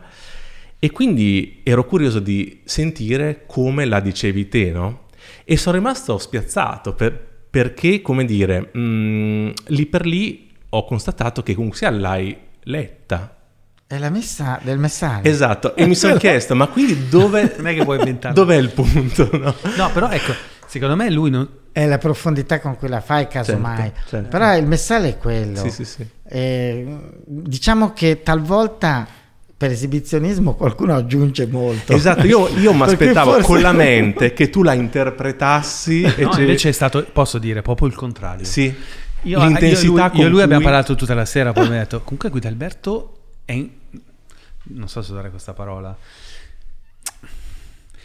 Cioè la- non si capiva neanche bene quello che stavi dicendo, era un mantra, non so come dire, era uno stato tuo di... Non l'ho mai visto un prete dire una messa così. Sì, Era uno stato estatico. io lascio, Eh. no, ho lasciato spazio alla parola di Dio, che è quello per cui uno deve venire Però a eri messa. talmente concentrato, cioè Sì. c'era una sacralità nel vero senso della parola, cioè non era un enunciare a una chiesa gigante eh, come faccio io, no? In questo momento io sto parlando, vado davanti al palco e eh, no, tu la dicevi attraverso, cioè è come se quella parola passasse attraverso di te che- e te ne beneficiavi tu stesso di quella ma parola. certo, ma è quello E- che dobbiamo fare. Di per sé i sacramenti sono in persona Cristi, si dice. Cioè i sacramenti è Cristo in persona che prende un povero babbeo come me perché deve farlo eh, per poter offrire questo sacramento agli altri esseri umani, ma è Cristo in persona. Per cui eh, per celebrare bene i sacramenti bisogna scomparire il più possibile e lasciare spazio a lui. cioè proprio canalizzare, cioè Lasciare spazio a lui, che sia lui in persona Esatto. presente che si dona a voi eh, e a me stesso perché sono lì tutti insieme e quindi il sacerdozio ministeriale alla fin fine è questo, cioè di essere lì perché Cristo possa rendersi presente a voi. E poi soprattutto è la prima volta nella mia vita, una delle poche, in cui i canti erano intonati. E non solo cantavano intonati i ragazzi. Taglio, No, no, ma, no, ma c'è- c'era un sistema... era- sono inventate da voi quelle canzoni? Sono molte composte da noi. sì. C'era un sistema polifonico di controcanti a dir poco... celestiale. Sì. Cioè, io ero ipnotizzato ed erano fighi... Sembravano i Beach Boys in chiesa, non so come dire. Cioè, c'era il controcanto... Io poi son- vengo dalla musica, ho suonato per tanti anni, quindi sono molto sensibile a quello. Sono stato a New York con un mio amico e ci siamo divertiti proprio per la motivazione opposta. Quando siamo andati a vedere un gospel, non ti dico... Cantavano a caso, non c'era il senso del tempo, entrava uno e si metteva lì e suonava la batteria, se ne andava, cantava e se ne andava via, cioè era un, un freestyle proprio sbilenco. Invece nel tuo caso, caspita, dicevo, senti che, che, che- che bello, cioè che trapunto, che, che roba curata anche nel Eh, canto ed è e po- importante, so, mi ha dato tantissimo. I cioè. padri dicevano chi canta prega due volte, cioè moltiplicava. Chi lo doppio. dicevano i padri del deserto? No, mm, tra i padri della Chiesa c'era questo detto che vivo fino ad oggi, eh, che chi canta prega due volte. Per cui il canto fa tanto eh, come crea- per creare il clima adatto. Io Però quello che conta più di tutto, per me, e io ne sono convinto, se no non facevo sacerdote, è offrire Cristo alle persone. Però il canto ha una terapia, una parte sua terapeutica. Adesso tu Sì. dici l'ennesima cosa che dici per stare meglio tu. Già mi sento. Ma è giusto No, star bene, eh? No, lo sento perché io mi ricordo quando, anche adesso quando faccio psicosintesi, è venuto fuori ultimamente con la mia terapeuta che ho questo ricordo sempre di quando facevo la... Sì, tra poco... Sì, adesso... Tra poco ti lasciamo andare. Ho controllato. Quando andavo all'oratorio, cioè nel senso io andavo all'oratorio e mi sono detto ma cos'è, cos'è, cos'è, cos'è che mi piace l'oratorio e poi infatti ho fatto il cantante, ho provato a fare il cantante, per- mi piaceva, trovo beneficio tanto nel cantare e addirittura Maharishi, lui ha questa, ehm, questo luogo nel centro dell'India, proprio nel centro geografico dell'India, dove raduna, non mi ricordo più come si chiama, adesso Raffaella mi bacchetterà, però questi... ehm, cerimonieri vedici che cantano all'infinito i canti vedici e non solo, e poi ti connetto anche un'altra cosa così poi la faccio finita, leggevo in un testo storico, o forse lo citava Barbero, il famoso adesso divulgatore di storia, diceva no beh, i, i- sempre i nobili volevano avere un monastero vicino perché i canti dei Certo. monaci influivano positivamente e dovevano, anzi andavano a sincerarsi che i monaci cantassero all over the day, cioè senza Certo. pausa anche di notte, ci doveva essere proprio una, una staffetta di canto continuo perché influiva proprio nel benessere della società, della... Non c'è dubbio. Secondo me il paragone musicale è il più efficace per descrivere cos'è la creazione. È un- il canto del creatore. Infatti il- San Francesco sentiva un canto sottostante a tutto l'esistente. E non era l'unico santo, anche ce ne sono tanti, sono tanti. Un altro santo noto è San Paolo della Croce, ma poi ci sono anche dei santi ortodossi molto significativi che raccontano questa cosa, che loro odono la canzone del creatore che sottostà tutto ciò che c'è. Per cui è come se eh, ogni esistente canta una nota della canzone del creatore. Il pellegrino russo, che è mm, questo eh, anonimo autore di un'esperienza di meditazione cristiana nella fine del Settecento in Russia, molto interessante, un racconto. Lui dice che a un certo punto, con la sua pratica di recitazione incessante del nome di Gesù, a un certo punto ha sentito l'eco in tutto ciò che lo circondava, le pietre, l'acqua, gli alberi, i fiori, cantavano anche loro. Per cui noi dovremmo cantare la nostra canzone interiore. Se voi possiamo, per la mia parte, concludere così, no? Ecco, a cosa vi potrei invitare? A partecipare a questo canto infinito. Però dovete prima scoprire la vostra canzone. Gli orientali lo chiamano il mantra, il- eh, è in voga, lo usano tutti, lo uso anch'io senza la minima ritrosia, non vedo che problema ci possa essere. Però eh, il termine antico forse è un po' più bello, no? il nome, la recita del nome. In fin dei conti, quando siamo innamorati di qualcuna, no? Eh, non si ripete un po' il nome di quella persona amata e tra te e te, quando vuoi sentire la presenza, sussurri quel nome della tal persona amata, no? Perché il nome è pieno della presenza. Dicono gli ortodossi, Florensky, che tra il nome Floreschi, l'ho letto eh, e colui che è invocato nel nome non passa neanche la lama di un rasoio, cioè c'è coincidenza tra il nome e presenza. Ma se il nome è cantato con un canto d'amore, è la nostra canzone all'interno della sua canzone, è il nostro modo di partecipare alla sua canzone infinita. Questo è il grande segreto della preghiera del cuore, della meditazione cristiana, scoprire il suo nome per te. L'Apocalisse ne parla come di una pietruzza su cui è scritto un nome segreto che conosce solo colui che l'ha ricevuto. Ma in fin dei conti, quando è una persona amata, io penso sia l'esperienza di tutti, non ha un, un nome d'amore tutto tuo che solo voi due conoscete, no? E vi chiamate tra di voi in quel modo solo quando c'è questo rapporto intimo. Perché dischiude quell'intimità. Ecco, quel nome intimo è il tuo mantra, la tua preghiera del cuore, la tua invocazione, la tua preghiera del nome. E deve contenere il suo nome e tu lo chiami, lo chiami e lui risponde col suo canto. Lui risponde sempre. Siamo noi che siamo sordi, assordati, per quello che il silenzio è importante. E allora lentamente eh, la mia canzone si unisce alla sua, diventa un'unica canzone. Si diventa una cosa sola. Guarda Alberto, hai parlato di silenzio, ti faccio vedere il Ecco. mio cappellino Esatto. e me lo metto su. Il silenzio è importante perché ti permette di ascoltare la sua canzone, il suo canto che risponde al tuo richiamo. Quando uno è arrivato a quello, la morte non fa più paura. Perché tu inizi già a cantare questa canzone e se tu la canti attraversando quella porta, lo dice anche la Bhagavad Gita, il testo più amato da Gandhi, no?